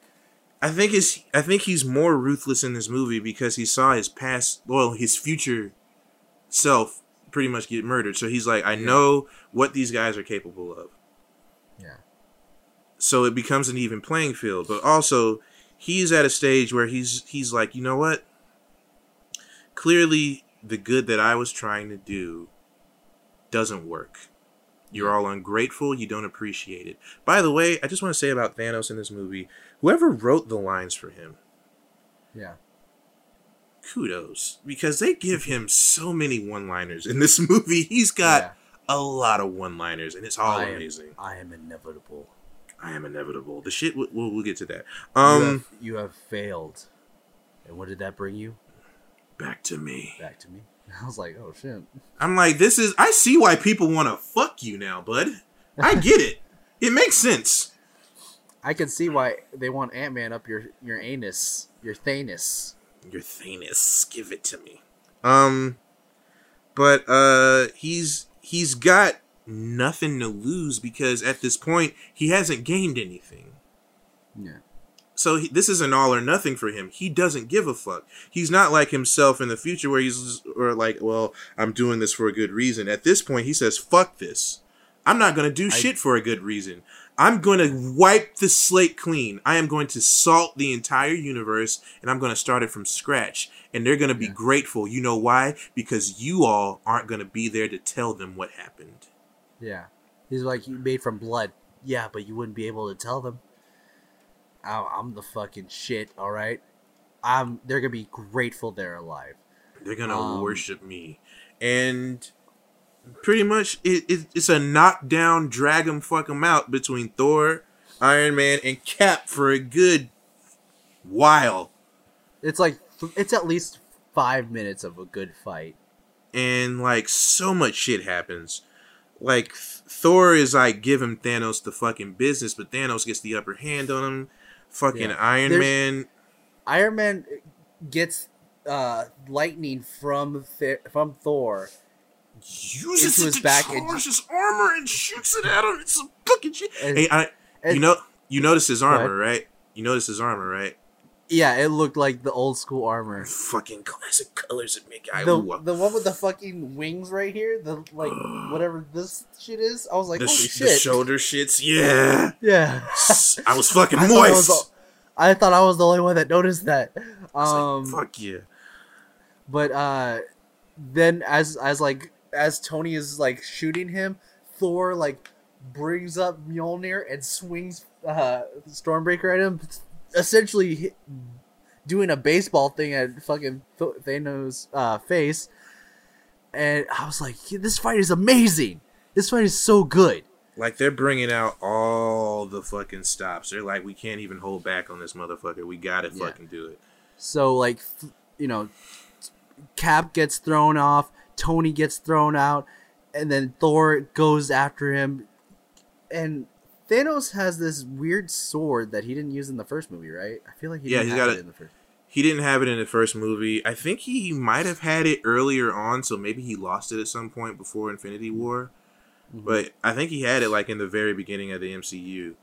Um, So, yeah, but yeah, Thor runs up on Thanos. He throws his sword, misses Thor. Thor grabs uh, uh Thunder uh Thunder Stormbreaker. Stormbreaker. Stormbreaker swings it, knocks it out. Uh, Thanos knocks it out of his hands, and like he's ch- he's beating the shit out of Thor, and Thor calls Stormbreaker.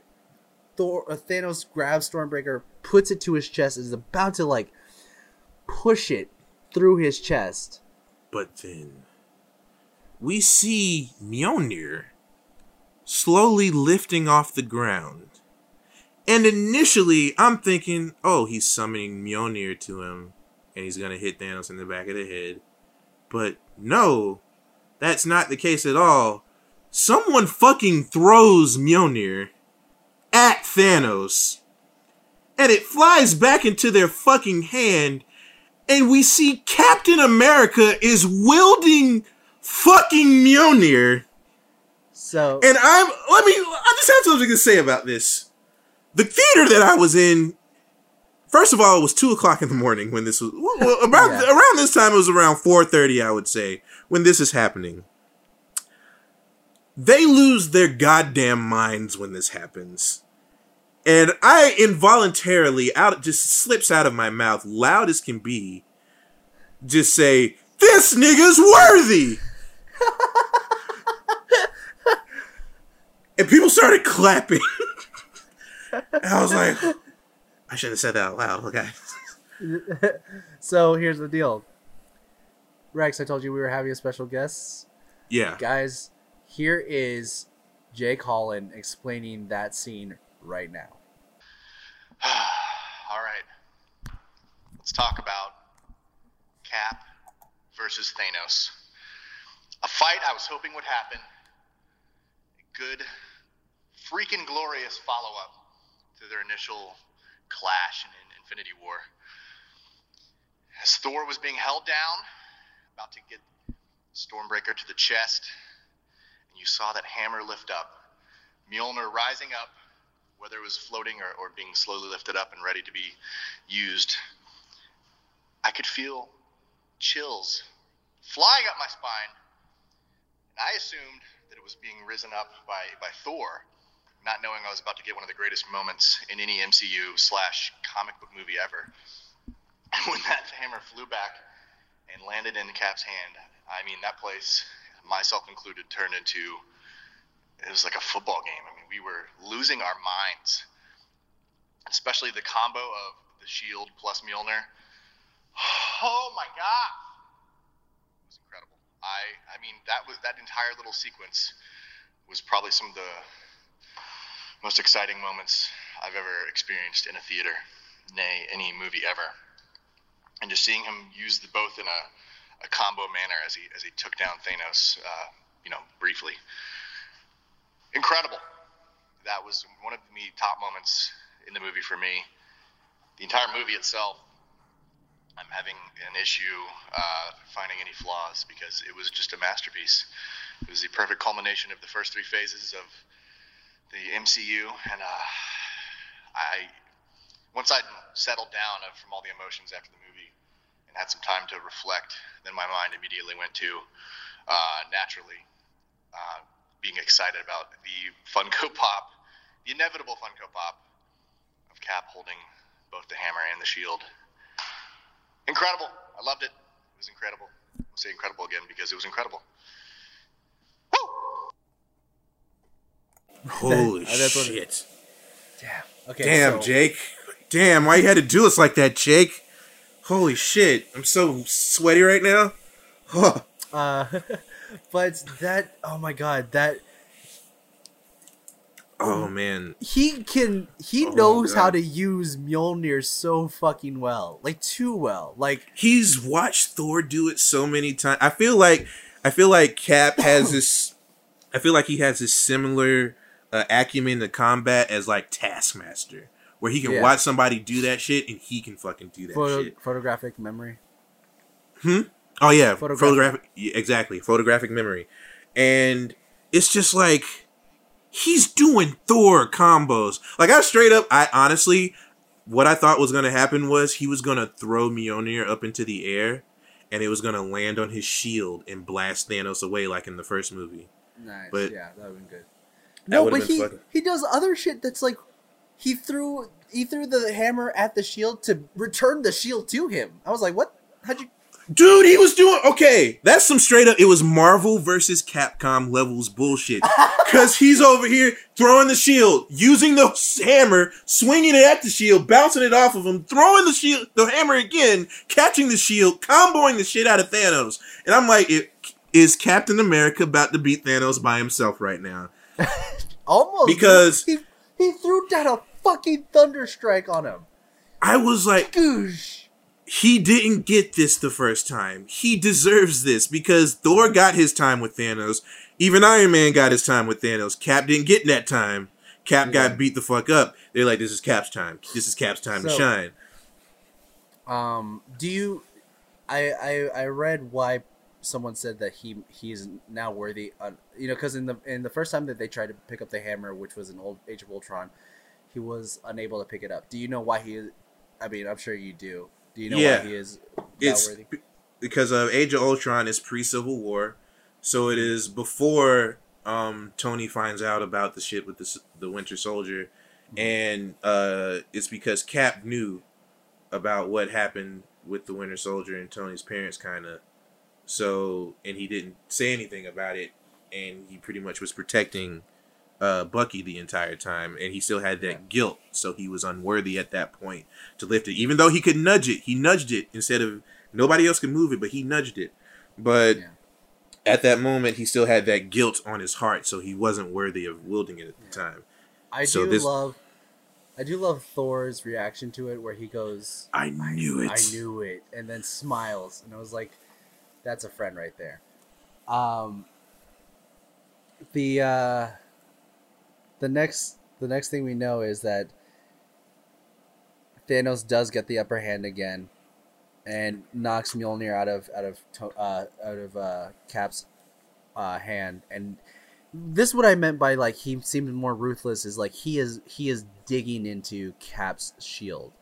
Like Oh, he yeah. broke Cap's shield in half and and like essentially is about to kill him.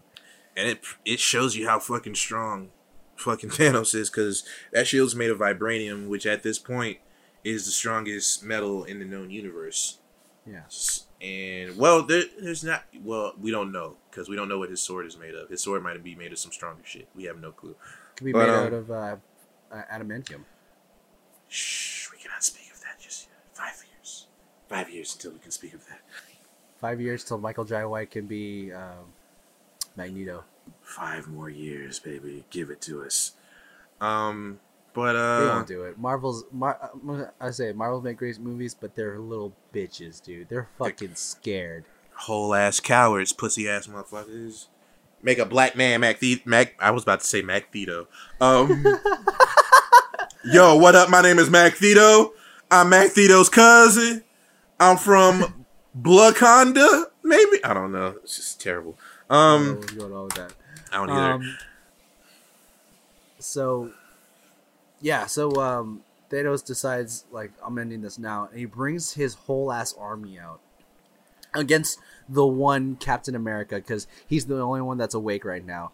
And, at this point, Thanos is just being petty because he was like, you know what? I wasn't even gonna do this because you know, I was just gonna do this because you know I could, but now, like, I'm gonna fuck you up and I'm gonna enjoy it. Yeah. And Cap, being the guy that he is, he stands the fuck up. He straps on what's left of the shield, and he's ready to fucking throw some fucking bows by himself against an entire armada. And then all of a sudden, you hear you hear a little you hear you hear a little intercom radio signal come in, yeah. and it Hey, just of it Cap on your left. on your left.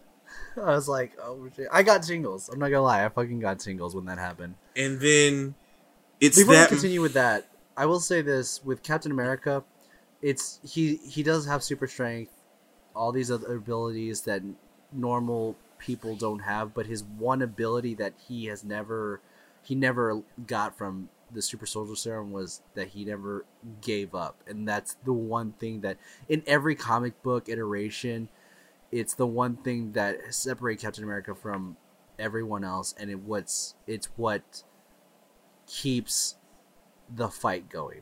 Without Yeah. Captain America, so many people have given up already. like his willpower is ridiculous. Like, imagine if He's Captain America. i- imagine if he existed in the DC universe and had access to a fucking power, a fucking ring. It would be ridiculous. Um, But, but yeah, go ahead. the then you just see a portal, and it's it's a very familiar looking portal because the portals that Stephen Strange can open up, and you just see it open up, and you see three figures standing there, and out from the sunny savannas of Wakanda comes the king himself, the first motherfucker, because they was like, we need to get him out there first, because people people ain't gonna wait for that shit. We need to get him out there first. Black Panther walks out. He's looking around like, "What up, niggas? I'm back. What's With- poppin'?" With Okoye and Shuri, they're both She- there as well. And Shuri looks furious. She looks I mean- so angry.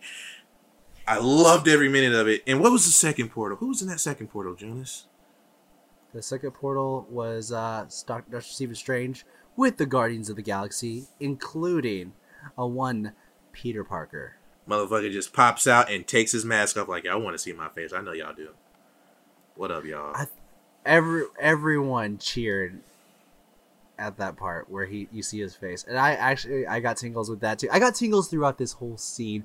Portals are opening up everywhere because not only is the people like what like they're letting people from Wakanda, all the warriors from Wakanda join in, but they're letting all the spaceships in outer space also join in because, like I said, there are there are um, what do you call those? The people that uh, that Quill always hangs out with, that Yondu was Uh, part of.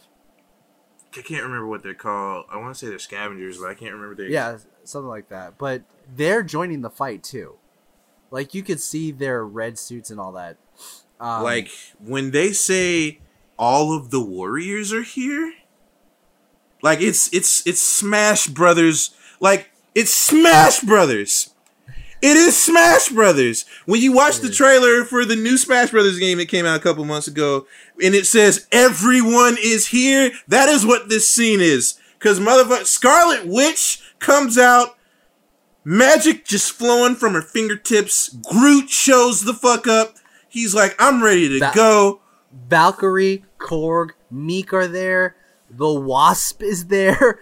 I don't Wasp know how comes she out found of out. nowhere. We don't know how she found out about this shit, but she shows up. Fucking shows up. Pe- Pepper. Pepper puts Pepper on armor. as Rescue. Her name is Rescue in this. Her name is Rescue. Imagine if Morgan was there in a suit If, as well. if we, if we saw a little child in some armor, I would have lost my goddamn mind. um, Wong, Wong, the biggest coward of the last movie, pops out and he's like, "I brought an army with me. Fuck and then Stephen Strange is like, "Is this everyone?" He goes, "Do you want fucking more people, bitch? This is a lot of people already." fuck you want me to do? I got Asgardians, I got wizards, we got space people. What the fuck else do you want? Honestly, I was disappointed that like the agents of Shield didn't show up. I was disappointed Yeah. that Nick Fury wasn't there, but I'm I'm disappointed that you know Luke Cage or Jessica Jones. Imagine if they were there. How crazy would that be? My, I would have I would have whipped my dick out and started jerking off if that happened. like yes, I would have thrown money at the screen. I was like, okay, you got my money. Like it would have been hilarious if Punisher was there. It would have been so Oh, fucking funny. That would have been great. And He would have been so. Imagine him walking through a portal, looking confused, like, "Why the fuck am I here? What the fuck is going on?" And that's the fuck of this movie. He says Yeah. it. He's like, "What the fuck is this shit?" Yeah, And he's just got a gun in his hand. He's like, "Whatever, fuck it, I don't care." those um, are alien. I know those are bad. And then Uh, uh, fucking Ant Man and everybody else come bursting out of the remnants of the Avengers building, Yes, and you just see Uh, everybody gathered around. and then Captain America pulls up the pulls the hammer and says the one line we've been waiting years for people for him to he- say. Avengers, Assemble. assemble. And then Thor just lets out a yell. "Yeah!"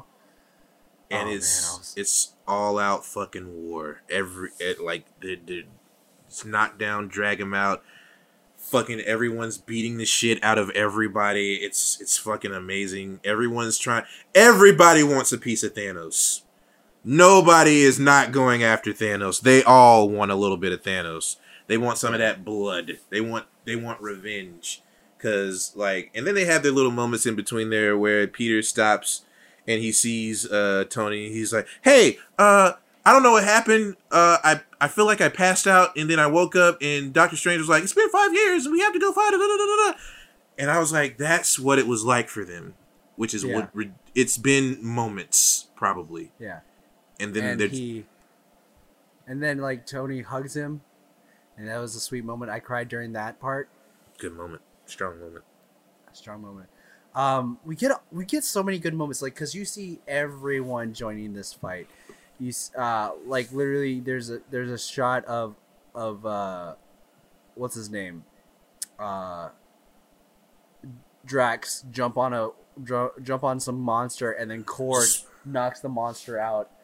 And they're just like they're all just they know it's time. We got to kill these motherfuckers. one of my favorite shots was was uh Pepper coming in and then Tony joining her and then they like did like a circle like back to back shot of them using their their suits. It was so good. Like so everyone, good. everyone knows in the entire world that if you're gonna make a movie and some cool shit's gonna happen, there's gotta be at least two characters during that cool shit happening. They gotta be back to back fighting against motherfuckers. Plain and simple. If you don't do it, you have failed. That movie would not be as great if that shit hadn't happened that They way. did that shit in Blankman back to back. But like they they get all their shit in, and then everybody knows because at this point Thanos is looking for the gauntlet, and they're like, "Who has the gauntlet? Who has the gauntlet?" Hawkeye has the gauntlet, Mm-hmm. and they're like, "Oh shit, what are we gonna do?" So, um, at this point, Thanos is just kind of like, "Fuck it, I'm just going to fucking blow everybody the fuck up." And one of his men is uh, who's who's the guy that looked like Squidward? Can't remember his name. The guy that looked like Squidward? I think his name's the Oh, Maw. oh, the Maw, The- yeah. Yeah, the Maw's just like, Squidward well, without gonna- a nose. yeah, he's like, uh, what? He's like, just blow it all up, and he's like, but we'll hit our own troops, and he's like, I don't care, fucking do it. Yeah. So like, Well, Sanctuary this is after this is after Wanda is like oh yeah, has him in his grasp. She she's she's fucking upset. She goes, "You took everything from me." He's like, "I don't even fucking know who you are." and she's like, you will though. And I was, I'm not personally a Scarlet Witch fan, but like for a few seconds, I was like, all right, let's see what you can do. Go And ahead, She do it. did that shit. She did that shit. She did that fucking shit. She was like, this is like for you. This is for Vision. This is for my pink skinned husband, you motherfucker. And, And like he thinks he has the upper hand by like with his, swords above, like on top of her and She's like, mm, "Bitch, baka!" and like traps him in like a magic bubble and ripping his armor piece by piece. oh, it was beautiful. It was glorious. There's some other shit that happened. What and then he's like-? Well, that that's when he said rainfire. Oh yeah, yeah, yeah, yeah. They say we're gonna hit our troops. He goes, I don't give a shit. Do it.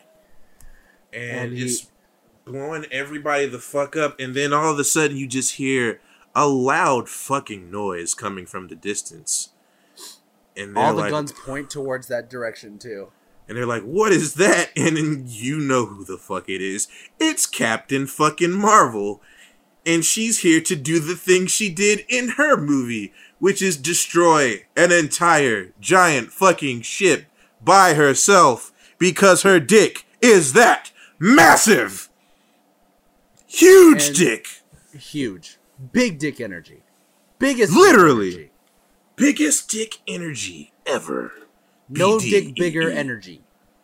There is no dick that compares to Captain Marvel's dick.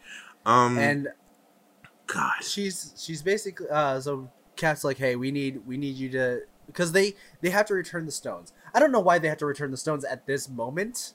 I don't know why Hulk is like, we need to return them now. Like, no, get them as far away as possible first, so that they don't find it. That that makes more sense. It's like, no, we gotta return it now. So they try to return it to the quantum realm that's in the van Mhm. that's in the middle of the battlefield. And so Captain Marvel grabs the gauntlet from who who had it at that point, Peter. And Peter hands it off, sees this giant uh group of bad guys, aliens running towards him. He's like, "Oh, that looks I don't know how you're going to get through that." And that's when I get the biggest goosebumps ever when all these women are like, "She has help." All right, and- all right. And go. that's where Rex we have an, we have another guest. And that's my friend Siren Mika, and she is going to explain this scene right here, right now. There's so many scenes in Avengers Endgame that I could talk about for. Honestly, I could talk about them for hours. Yeah, I think I already have talked about them for hours. My friends are have had their ear completely talked off by me in the last few days since I saw the movie. Um, but the one that made me uh, sit back in the theater with like a little bit of shock, I think it was the first movie that, or the first scene in the movie that I actually had to sit back and be like, this is real. You are not dreaming. They actually did this. It is on the big screen. And it's the scene where Hulk hands off the gauntlet to Hawkeye, and then Hawkeye hands it off to T'Challa, and then T'Challa hands it off to Peter Parker. And Peter Parker is like hunkered down. You we get another scene where it's like, oh my god, he's just a kid and he's he's trying to save the world and like he's small and innocent and he looks up at carol and carol come floats down and is like hi peter parker do you have something for me and he hands off the gauntlet to her and he kind of looks at her even though they had all just seen carol come in and single-handedly fly entirely through the biggest spaceship I think they've seen in the MCU yet, Thanos' ship, and destroy it with her body alone. And he looks at her and he's like, I'm not sure how you're going to get it through Thanos' army, but good luck. And she looks down at him and she smiles and she says, I'm not alone. And then you have all the female heroes stepping into frame. And I I was watching this just thinking like this can't be real. I never in a million years thought that we would get like a shot of all the female superheroes on the same playing field as the men, uh, holding their own and supporting each other. And it didn't hit me until that moment that we've gotten so many cool female superheroes in the past 22 movies. Um, seeing them all collected in a one scene into one shot where you can pause it and look at them all is just so cool to me and so inspirational. It's such a good representation of like how far the MCU has come since the beginning. When Black Widow wasn't even going to be granted her own solo movie, all the other Avengers had gotten their own like origin film and Black Widow, I mean, granted she still hasn't gotten it, but she will get it, so that's something. But from the beginning of the MCU, it was all the male superheroes got set up and then Black Widow came in as a side character in Iron Man. And that like we didn't get any representation really until Captain Marvel got her origin film. And so being able to see just like a shot of all the female superheroes, like the badass ones that are on the same playing field as the men, that have held down their own spot and like claimed their own spot in the Avengers by showing how cool and how badass they are. It was just really cool to see them all together because I guess in a way they seem separate to me before this moment where it was like okay, we got a male heavy team and here's their token female. Like the Guardians of the Galaxy has Gamora and the Avengers has Black Widow and Wakanda has Okoye and Asgard has Valkyrie and so on and so forth. But to be able to see them all solo, helping each other and supporting each other was just insane. And seeing Pepper Potts' rescue coming in and her and Scarlet Witch absolutely decimating people as Carol had to fly the gauntlet towards Scott Lang's van, and Valkyrie flying up on her Pegasus and meleeing all of the flying monsters and like flying enemies from Thanos' army. It was just so cool to see that happen, and it held as much weight as all of the other scenes in the film where like the male heroes were were fighting I would even say it, it held a little more weight because it was so cool to see and you never expected to see it. And seeing that representation, it makes me feel very hopeful for the next however many movie arc we get. Since this one was 22, I don't know how long the next Marvel arc will be, if it'll be another 10 years of movies. But it makes me very help, uh, hopeful because we're finally getting to the point where female heroes it's been proven that their movies will will make just as much money and people will love them just as much and buy their merch just as much. So i don't know. It's just it makes me feel really good inside to think that this is going to keep carrying on and we will be getting more of this. Because i am so interested in seeing like Valkyrie kicking ass in Asgard as the queen of Asgard now that Thor has told her that she is and promoted her to that spot because how she proven herself and seeing Okoye in Black Panther 2 kicking ass as the leader of the army again. It's just yeah, it makes me feel really good and I think that scene ranks in the top scenes of Avengers Endgame, and even in in all of the Marvel Cinematic Universe. Um, mainly be just because of how it made me feel seeing it and how shocked I was and how thankful I am that they put it in. Plus, the A Force comic line from the 2015 Secret Wars run, where they finally introduced the all female comic or superhero team, the A Force is so good. And I'm so glad that this was kind of an Easter egg for that. So I hope that we see more of it in the future.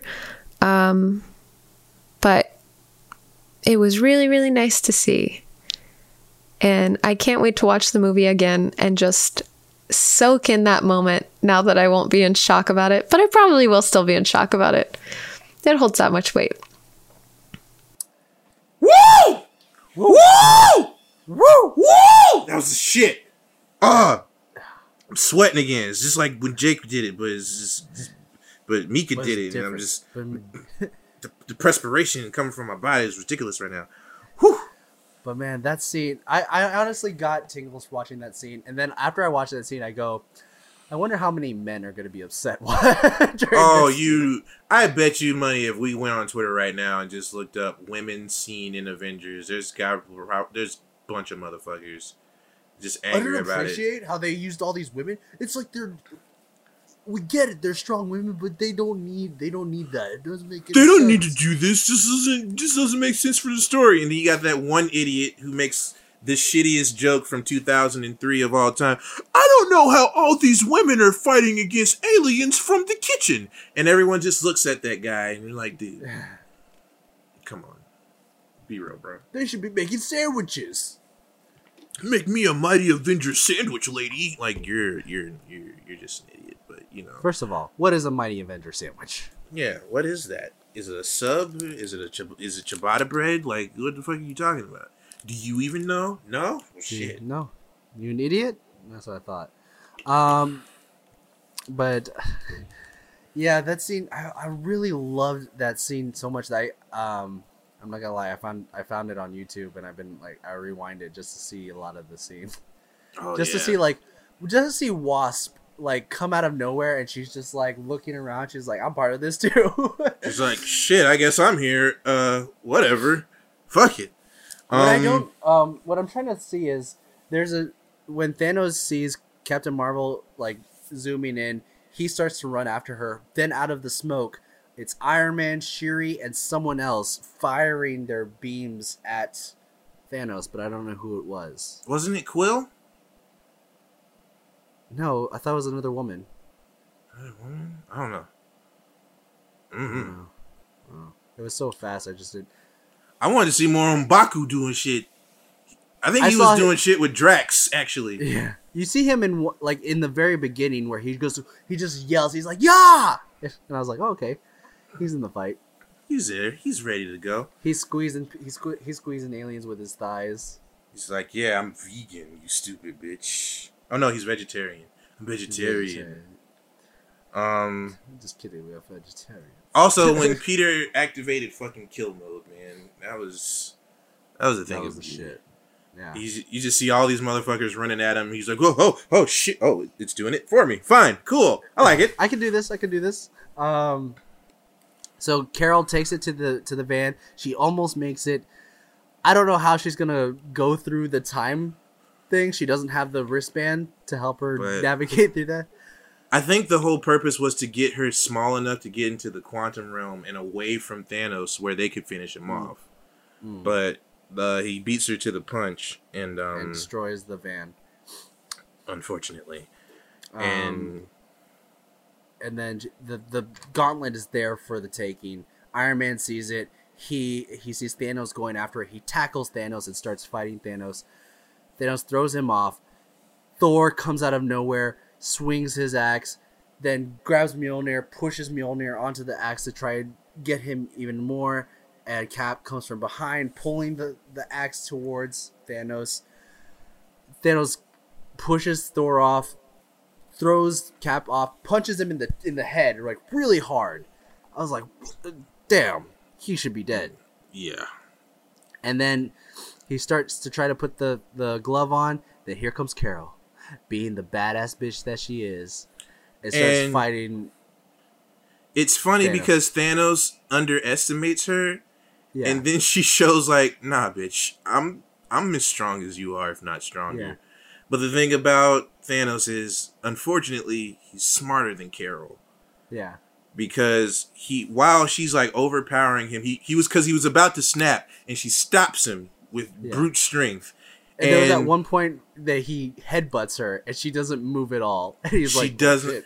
because he does that so many times to people he headbutts the shit out of him and Yeah. she, he does it to her and he's like what the fuck because it does not work yeah, and like as she's starting to overpower him thanos quick thinking motherfucker he is grabs the power stone off of the glove. It fucks his hand up a little bit but just enough time for him to punch the shit out of her with it. Mm-hmm. Puts it back on and he's about to snap again but then tony comes in grabs the glove and gets pushed away by thanos. And then all of a sudden thanos just lifts his hand and for the fourth time no third time for him Yeah. he snaps and nothing fucking happens because at the moment of grabbing that gauntlet, Tony grabbed the stones instead. And Because the nano, what- the nan, go ahead. I was just gonna say because what Thanos doesn't realize is, um, that gauntlet was made by Tony fucking Stark. Yeah. so the nanobites are holding the the stones and they put them in place on his armor to reveal his hand being the gauntlet. And before before Thanos snapped, he said, "I am inevitable." And he snaps his finger. Nothing happens. S- Tony pulls up his hand and he goes, "And I am Damn. Iron Man. Snap. And with that snap, all of Thanos' forces start to disappear and, and disintegrate, much like everyone else in the in Infinity War. Half the people in, in Infinity War, and Thanos himself also disappears. Permanently gone. Well, we didn't even talk about this, but during the fight, we did get 2014 Gamora, who is a good guy still. yeah, and she she she, meets- she turns on him. Yeah, she she meets Peter Quill, and this is before they fell in love, so she doesn't know who Peter is, and kicks him in the balls twice. Yeah. Um, But And- at, at, actually, she doesn't exactly know. She doesn't know him, but she knows what Nebula has told her. yeah, And she's like, him? And she's like, yeah, I don't know. it was I either him it. or a tree, and then he was like, "What?" I was like, damn, that's cold. But she's right. So, um, but yeah, we we get this snap, and everyone disappears, and Tony, uh, is destroyed. Half of his face is burnt to shit. Um, well, And no, the whole half of his body is burnt to it, crisp, pretty Yeah. much.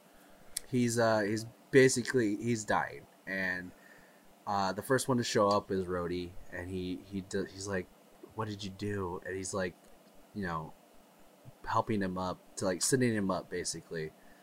Um, and then Peter comes along and with like a reverse kind of role from the Infinity War, instead of Tony seeing Peter die, it's it's Peter seeing Tony die is like telling him, "Hey, we won." And I cried so hard at this part. I cried when you see Peter talking to Tony. Mister, he's calling Mister Stark. Mister Stark, we won. We won. And I, I teared up a little bit. I teared up. Not gonna lie, teared up. And then Pepper shows up, and she knows the This right words to say. She's like, "You can rest now," which is which is a callback to Iron Man three and a little bit in the beginning of this movie where she was, he was very restless in in Iron Man three because he was like uh, he had he was suffering PT, from PTSD, and she said in the beginning of this movie she's like would you be able to rest if you didn't do this time travel thing? I don't think you would. Like you could get you could throw it away, but you wouldn't be able to rest. But now he can finally rest. And Peace. there was a final breath. His hand fell, and everyone knew that he died. And basically, Iron Man, the the Big Bang of the MCU, had his last hurrah. Went out like the hero that we all knew that he was. Yeah. The character development of that man from a selfish prick who benefited off of uh, basically selling weapons to countries to fuel war, sacrificing himself to save everybody Everybody. everybody everywhere ever. And I thought it was a good way to send him off It was. because Robert Downey Jr. was tired. Yeah. he was Yeah, he was. he was so tired. Um, Um, but uh, with with that end, we we get a montage, a slow montage of a lot of uh, things. We get to see Scott um, and and Hope with with Cassie. They're set. They're kind of like celebrating that they're together. We see Clint go back to his family. We see. Uh, what else did we see? Um, oh, we saw uh, T'Challa, his mom and his sister. They're Yeah. in Wakanda celebrating. Um, Wakanda is thriving like crazy. They look, they- they look so different. they had the most like stake in this whole thing because they were involved with the shit. Yeah. Um, who else was there? It didn't really show anybody else. It just showed those three, really. Yeah. oh wait, Um, no, it showed Peter. It showed Peter going back to school. Oh yeah, that's right, Peter. You you know what's crazy is like, what about the students that didn't get Hey, snapped? Like all their friends that they- didn't get snapped. They either gave up on school or graduated. We don't know what happened Yeah. to those kids because it's five years later. They're gone. But it's lucky Uh. that his, all his friends that he knows that are going to be in the next movie didn't are the ones that got snapped. So Convenient, am I right? convenient. Um, But uh, I think that was it. Didn't it show Strange too? Didn't it show him doing something? No, maybe not. I don't think remember. so. Um, but uh, we get to Tony's uh, last will and testament, and he basically made a recording about like in case anything happened, untimely death. Mhm. He's like, "Oh, what am I worried about? Everything's gonna work out." And then he like, as he's about to stop the recording, he looks up at his daughter, and he's like, "I love you, 3000. and then turns off. Oh, I cried during that part. I cried so much in this movie, Rex. Jesus, Jonas, pull it together, man. No, I You're the not. adult here. You're the Ah. adult here. No, I'm not an adult. I'm a grown man. There's a difference. SMH. SMH. Um, but with that, um, we get to the funeral. And it, it's a close up of the first arc reactor of Tony Stark, and it's it's the one that Pepper made for him that said this living proof that Tony Stark has a heart, yeah. and um, everyone is there. It's it's Pepper, is his daughter, then it's um, Happy, and uh, and Rhodey, then Peter and his mom. Oh, not his mom. his Aunt, aunt. May. Aunt Aunt May. May. Then it's uh, and it's Hulk, um, Thor, Captain America. Uh, uh, I think it was like, who was after that? I think it was the, you know, Ant Man and all them. hmm Yeah, Ant Man, Janet. Uh, I think Michael. Michael Sheen. Is it Michael Sheen? Martin yeah, Sheen. No, no, Michael Keaton. Um, fuck, what's his Sheen. name? Sheen. Not Sheen. Sheen. It's, not Michael Sheen. Estevez. It is Michael Sheen. Martin Sheen. Michael Sheen. I think. It's No, Michael. it's it's not Martin Was- Sheen. Douglas. Michael, Douglas. Yeah, Michael Douglas. Jesus. Holy shit. uh, Michael Douglas, um, and then we see um, we see the Guardians. X uh, minus Gamora. We Yeah. see uh, I think it's uh T'Challa. Yeah, Yeah. T'Challa them. Then we see uh, Wanda, Winter, um, Wanda, Bucky, and Sam.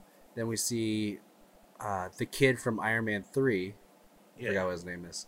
Harley something. Harley, and we see Thunderbolt Ross randomly. I was like, okay. Ain't ain't seen motherfucker in a hot minute, but he here. Not trying to Well, we kill saw the we saw him in Civil War. Yeah, it's been a minute. It's been a while since Uh, we've seen the motherfucker. We saw uh, what's her name? Maria Hill. Yeah, we see Captain Hill. Marvel, and then we see Nicholas J. Fury. Just hanging out on the porch in the back, watching over everybody. Yeah. Um.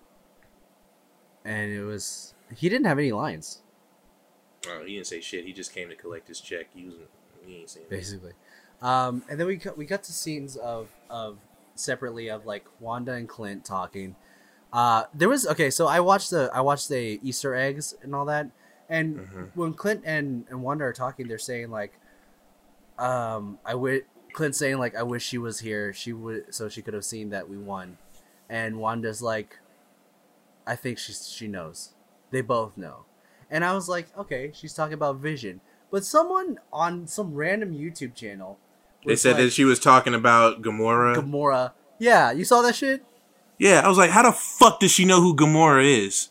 Yeah, Get the fuck out of here, fucking You're dumbass, stupid motherfucker.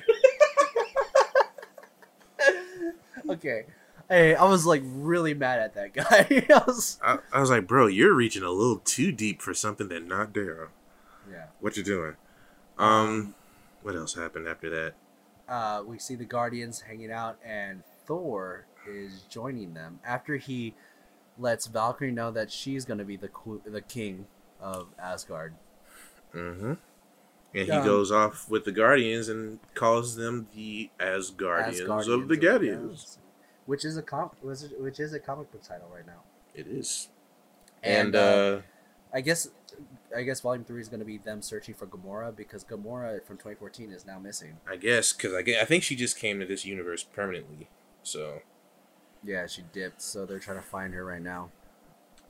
And Um, uh, and there's like there's a great funny moment where it's like, this is still my ship. Like, I'm in charge. And Thor's like, yeah, of course. Yeah, Yeah. of course you're in charge.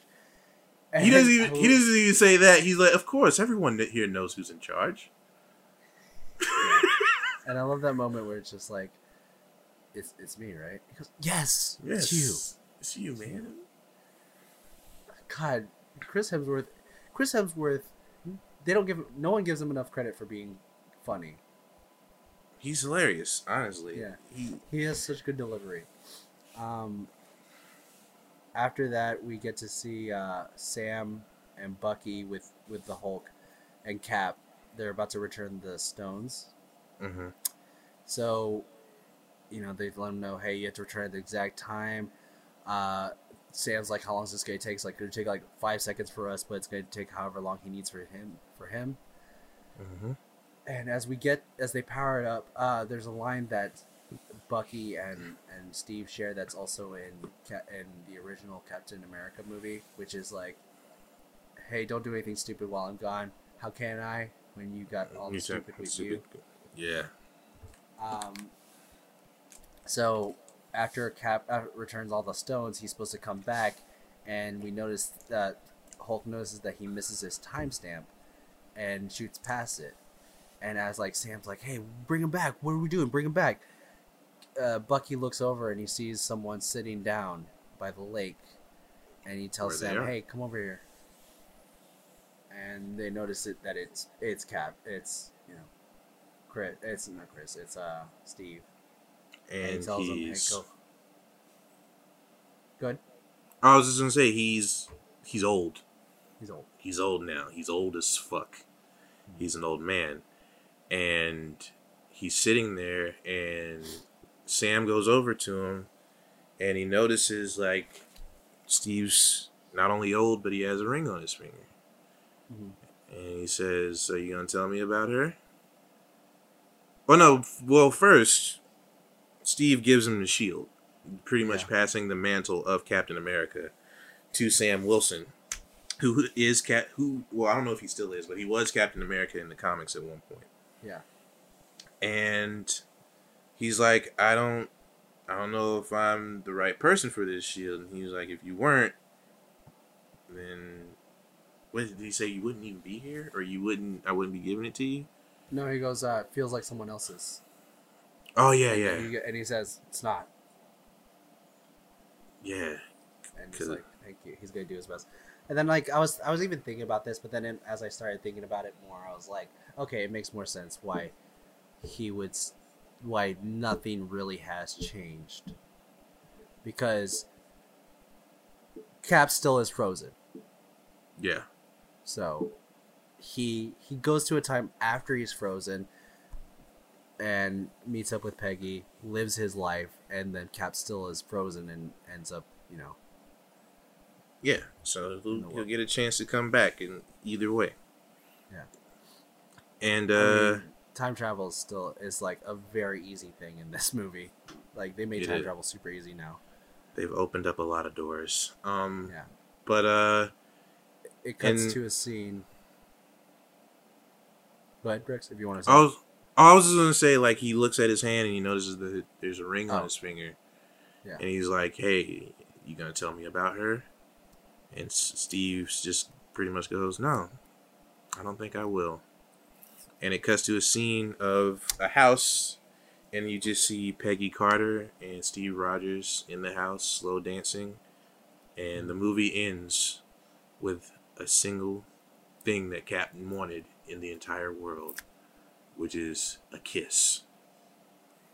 From the person that he And that is the end of Endgame because spoiler alert, there is no post credit, mid credit, any credit scene in this movie. There's not even there's not even a, a so and so will return. It's just it's over. And I stayed behind just in case I was being lied to, and I was like, I don't trust it. But there was nothing there, and that is the end of the Infinity Saga for now until Spider-Man: Far From Home, apparently. Yeah. and um, very a lot of emotions watching this movie. Oh yeah. Rex, this uh this movie throughout this whole movie, you felt as I mean, it, like we said in the beginning, it, it felt like an end to a movie. But after after it ended, how did you feel? I felt good. Like I felt good in the completely opposite way of I felt good at the end of Infinity War. Cause Infinity War, it was like, yo, that was fucking sick. But this was like, yo, that was fucking satisfying. Mm-hmm. Because it gave everyone well, it didn't give everyone a satisfying ending. I'm still not really satisfied with Scarlett uh not Scarlett well, Scarlett Johansson's ending. I feel like she deserved a little more, but she's gonna get her own Mm. movie. We'll see where that goes. Uh, there might be a thing in that where they literally hop back in time and take pluck her out of the past and bring her to their timeline. Who knows? Mm. But um, it just Cap's ending was satisfying in that it was like we're closing the door, but not all the way. We're gonna keep it cracked just a little bit. Yeah. Tony's ending felt finite. Like I don't Yeah. think Robert Downey Jr. ever wants to be Iron Man again. And if he's not, it's fine because a world without Iron Man is okay because his influence is still heavy within the world. Also, he's not the smartest guy in the world. Sure he is, and she's still here, so it's cool. Um And we don't we haven't even seen uh, Mr. Fantastic yet. We have not Oh, that's oh. Oh Five boy. years, baby. Five years. scientist Um, supreme here we come um but it it just it was like a weight lifted off of me and now i'm ready for some new weights to be dropped on me you know what i'm saying like i'm ready for phase four i'm ready for phase five uh, and i'm just glad that the door is still open to where there's like some people are hopping off I've seen people talking about, all right, I'm done with Marvel movies now. I've seen everything I need to see. I'm never going to watch another one again. And if you want to do that, that's cool. That's on you. I'm still going to go see them. Fuck it. Yeah. They're still going to come out. I'm going to see Spider Man. I love Spider Man. I want to see Marvel's take on X Men. I want to see Marvel's take on uh, Fantastic Four. Like, I want to see these things happen. And the door is so wide open now that they finally introduced because they've already introduced demons, they've already introduced space people, now they've introduced time travel. Like you can go anywhere with that. And I, I pondered the question myself, like who is going to be the next big Marvel villain? And I chose four who I was like, eh, these guys could work because I chose Shuma Gorath, I chose Galactus, the Beyonder, uh, Annihilus. Annihilus. I just chose those out because I just picked those. But then I thought about it and I was like, man, there's more people that could be the next big thing. Like, there's fucking Dormammu. There's fucking Mephisto. There's, uh, uh, The Void. The Void. The Void would be great. I think it would be Void. great because I want it to end in a way where the guy who does play uh, Sentry, Bob Reynolds, like comes out of the the the darkness of the Void and kind of like take like is that last beacon of hope that ends I- the world and sacrificing himself. That's my thought. I wanted it to be a little different in that, like, it would be Bob and it would start out with him as the Sentry and he slowly descends into the Void, but ends up overcoming it after a while because they realize they can't beat the Void. The only person that can beat the Void is Bob because it's him. yeah. But um, I just want to see where it's gonna go. I'm really hoping that the speculation that the earthquake thing is Namor because I like me some Namor. Give me some Namor, buddy. And uh, they've announced. Marvel, give him Namor, all right? Give my Give friend to me. Namor. give me what I want. And they've already made some announcements for what's going to be happening in Phase Four. Obviously, uh, there's going to be uh, Black Panther two, Guardians three, um, Doctor Strange two, but some new stuff that's going to be on the horizon is uh, the Eternals. Mhm. Which, uh, what many people don't know, is the race of people that Thanos comes from and uh, there's also going to be a movie based on Shang Chi, Master of Kung Fu, which is going to be interesting because when it comes, just It's just a kung fu movie. it's going to be a kung fu movie. But when it comes to ground based superheroes, Shang Chi's about as ground based as you get. Like he's he's Luke Cage Iron Fist level. Yeah. Um, Not even. He doesn't even have any powers, right? Like he's just. Yeah. a he doesn't artist. he doesn't initially, but he gains powers over time where he basically gets the abilities of multiple men. He can split he can split himself into multiple versions of himself and they all know kung fu. So it's like you're fighting a room full of kung fu masters. Um I don't know what they're gonna do with him. I'm curious to see, but I don't. It's, it's just a weird pick, and I also saw that they're in talks of making a new Blade movie. So Ooh, I'm hype. it doesn't get more ground based than fucking Blade, baby. Um, but hey, I honestly, oh, I honestly want another Blade movie. Actually, I, I love, I love Blade Two. Is that weird? nah, eh, I can't even remember what happened in Blade Two. I just remember one in Trinity, because Trinity had Triple H in it. They had the, they had the, the vampires with the mouths that opened like this, and they were killing other vampires. I remember that vaguely now. Donnie Yen was in it. He was, wasn't he? Shit. Oh Ron god! Perlman. I need to watch Blade Two again and the Trinity. Um. Anyways, guys, that's that's our spoiler. That's a spoiler verse. Thank you for joining journey, joining us in this journey For into the the most successful. Oh god, we're Yeah, about as long, about as long as a fucking movie. Um. But the this is the most successful Marvel, most successful movie currently, right? Oh yeah. is it, it- is it beating Avatar yet? Can it, It- beat the shit out of Avatar? Can I Avatar it- shut the fuck up, please? I think it already has. I feel like they heard what James Cameron said about people being tired of superhero movies. they were like, "All right, hold my beer. We're gonna blow your fucking shitty Smurf, uh, Pocahontas movie out of the water. All right, watch us." And then they fucking did it because it already has a billion dollars and it's, it's been out since Thursday. Um, but yeah, uh, that's the end of the Infinity Saga. Mhm. I think we should just close out the podcast, man. I don't know. I don't know where else can we go with this. Well, this is where we can go. You can follow Rex at R E X T E S T A R O S S A on Twitter, Instagram, and TikTok if you want. Um, It's up to you, baby. It's up to you. that's all. This guy, guys, I gotta tell you, Rex is one of the funniest dudes I know. That I know. I keep. I know seeing a my lot face, of people. But Rex is one of the funniest people I know. I, I keep seeing my face pop up on random Instagram pages, and I'm just like, oh man, they took these from my TikTok. uh, 60k on TikTok. Follow me if you want. I don't Damn. care. Three three hundred twenty five on TikTok right now.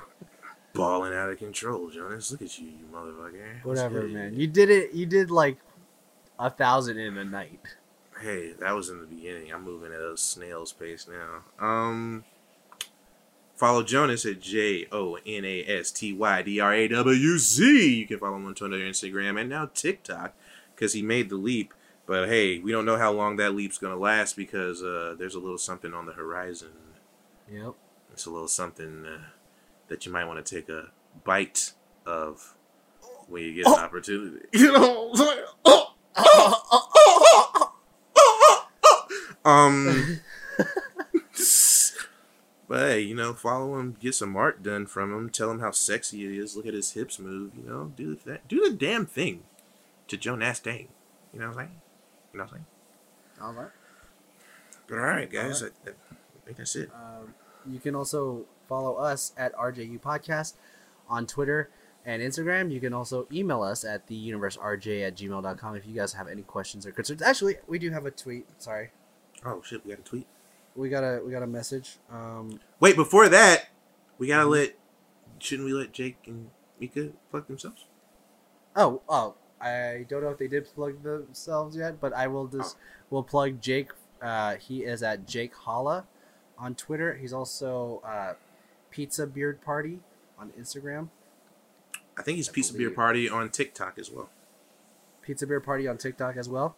Mhm. You can follow uh, Michaela at Siren Mika, S A R S I R E N M I K A on Twitter and Instagram. Um, go follow them both. They're both great, amazing people, and they did us uh, some great audio audio. I don't know what to call it. Audio assistance. Audio assistance, right there. Um, but uh, yeah, we got um, a, a message from Johnny. Uh, hey guys, I just wanted you to know that your podcast has literally ruined other podcasts for me. I used to listen to a variety of podcasts to play in the background while playing a game or to fall asleep, and now I can't even feel tired until I hear the phrase "sturdiest of Browns." Keep the keep up the great work, and I can't wait to for future podcasts. All right. Lit. Lit. Thanks, dude. Um, but that's I think that's it. Let me see if we have any emails real quick. Mm, do, check this real quick. I think I already read this. Yeah, we read this one. Okay, yeah, well, that's it. All right. Well, everyone, we appreciate you coming out and enjoying this podcasting experience known as the Universe of Rex and Jonas. And uh, if you listen to this podcast today and you spoiled yourself, we warned you multiple times not to do that. You did it anyway. We we are not held responsible. Outside of that, if you have any you know questions or comments or concerns, you know, send us an email, send us a message on Twitter or Instagram, and let us know what you think. We want your positive and negative feedback because that helps us grow. If you heard some things you agreed with, let us know. If you heard some things you didn't agree with, also let us know because we want to know what you guys think. But if you heard some things today that absolutely, positively blew your motherfucking mind, I hope your wig ain't get flipped.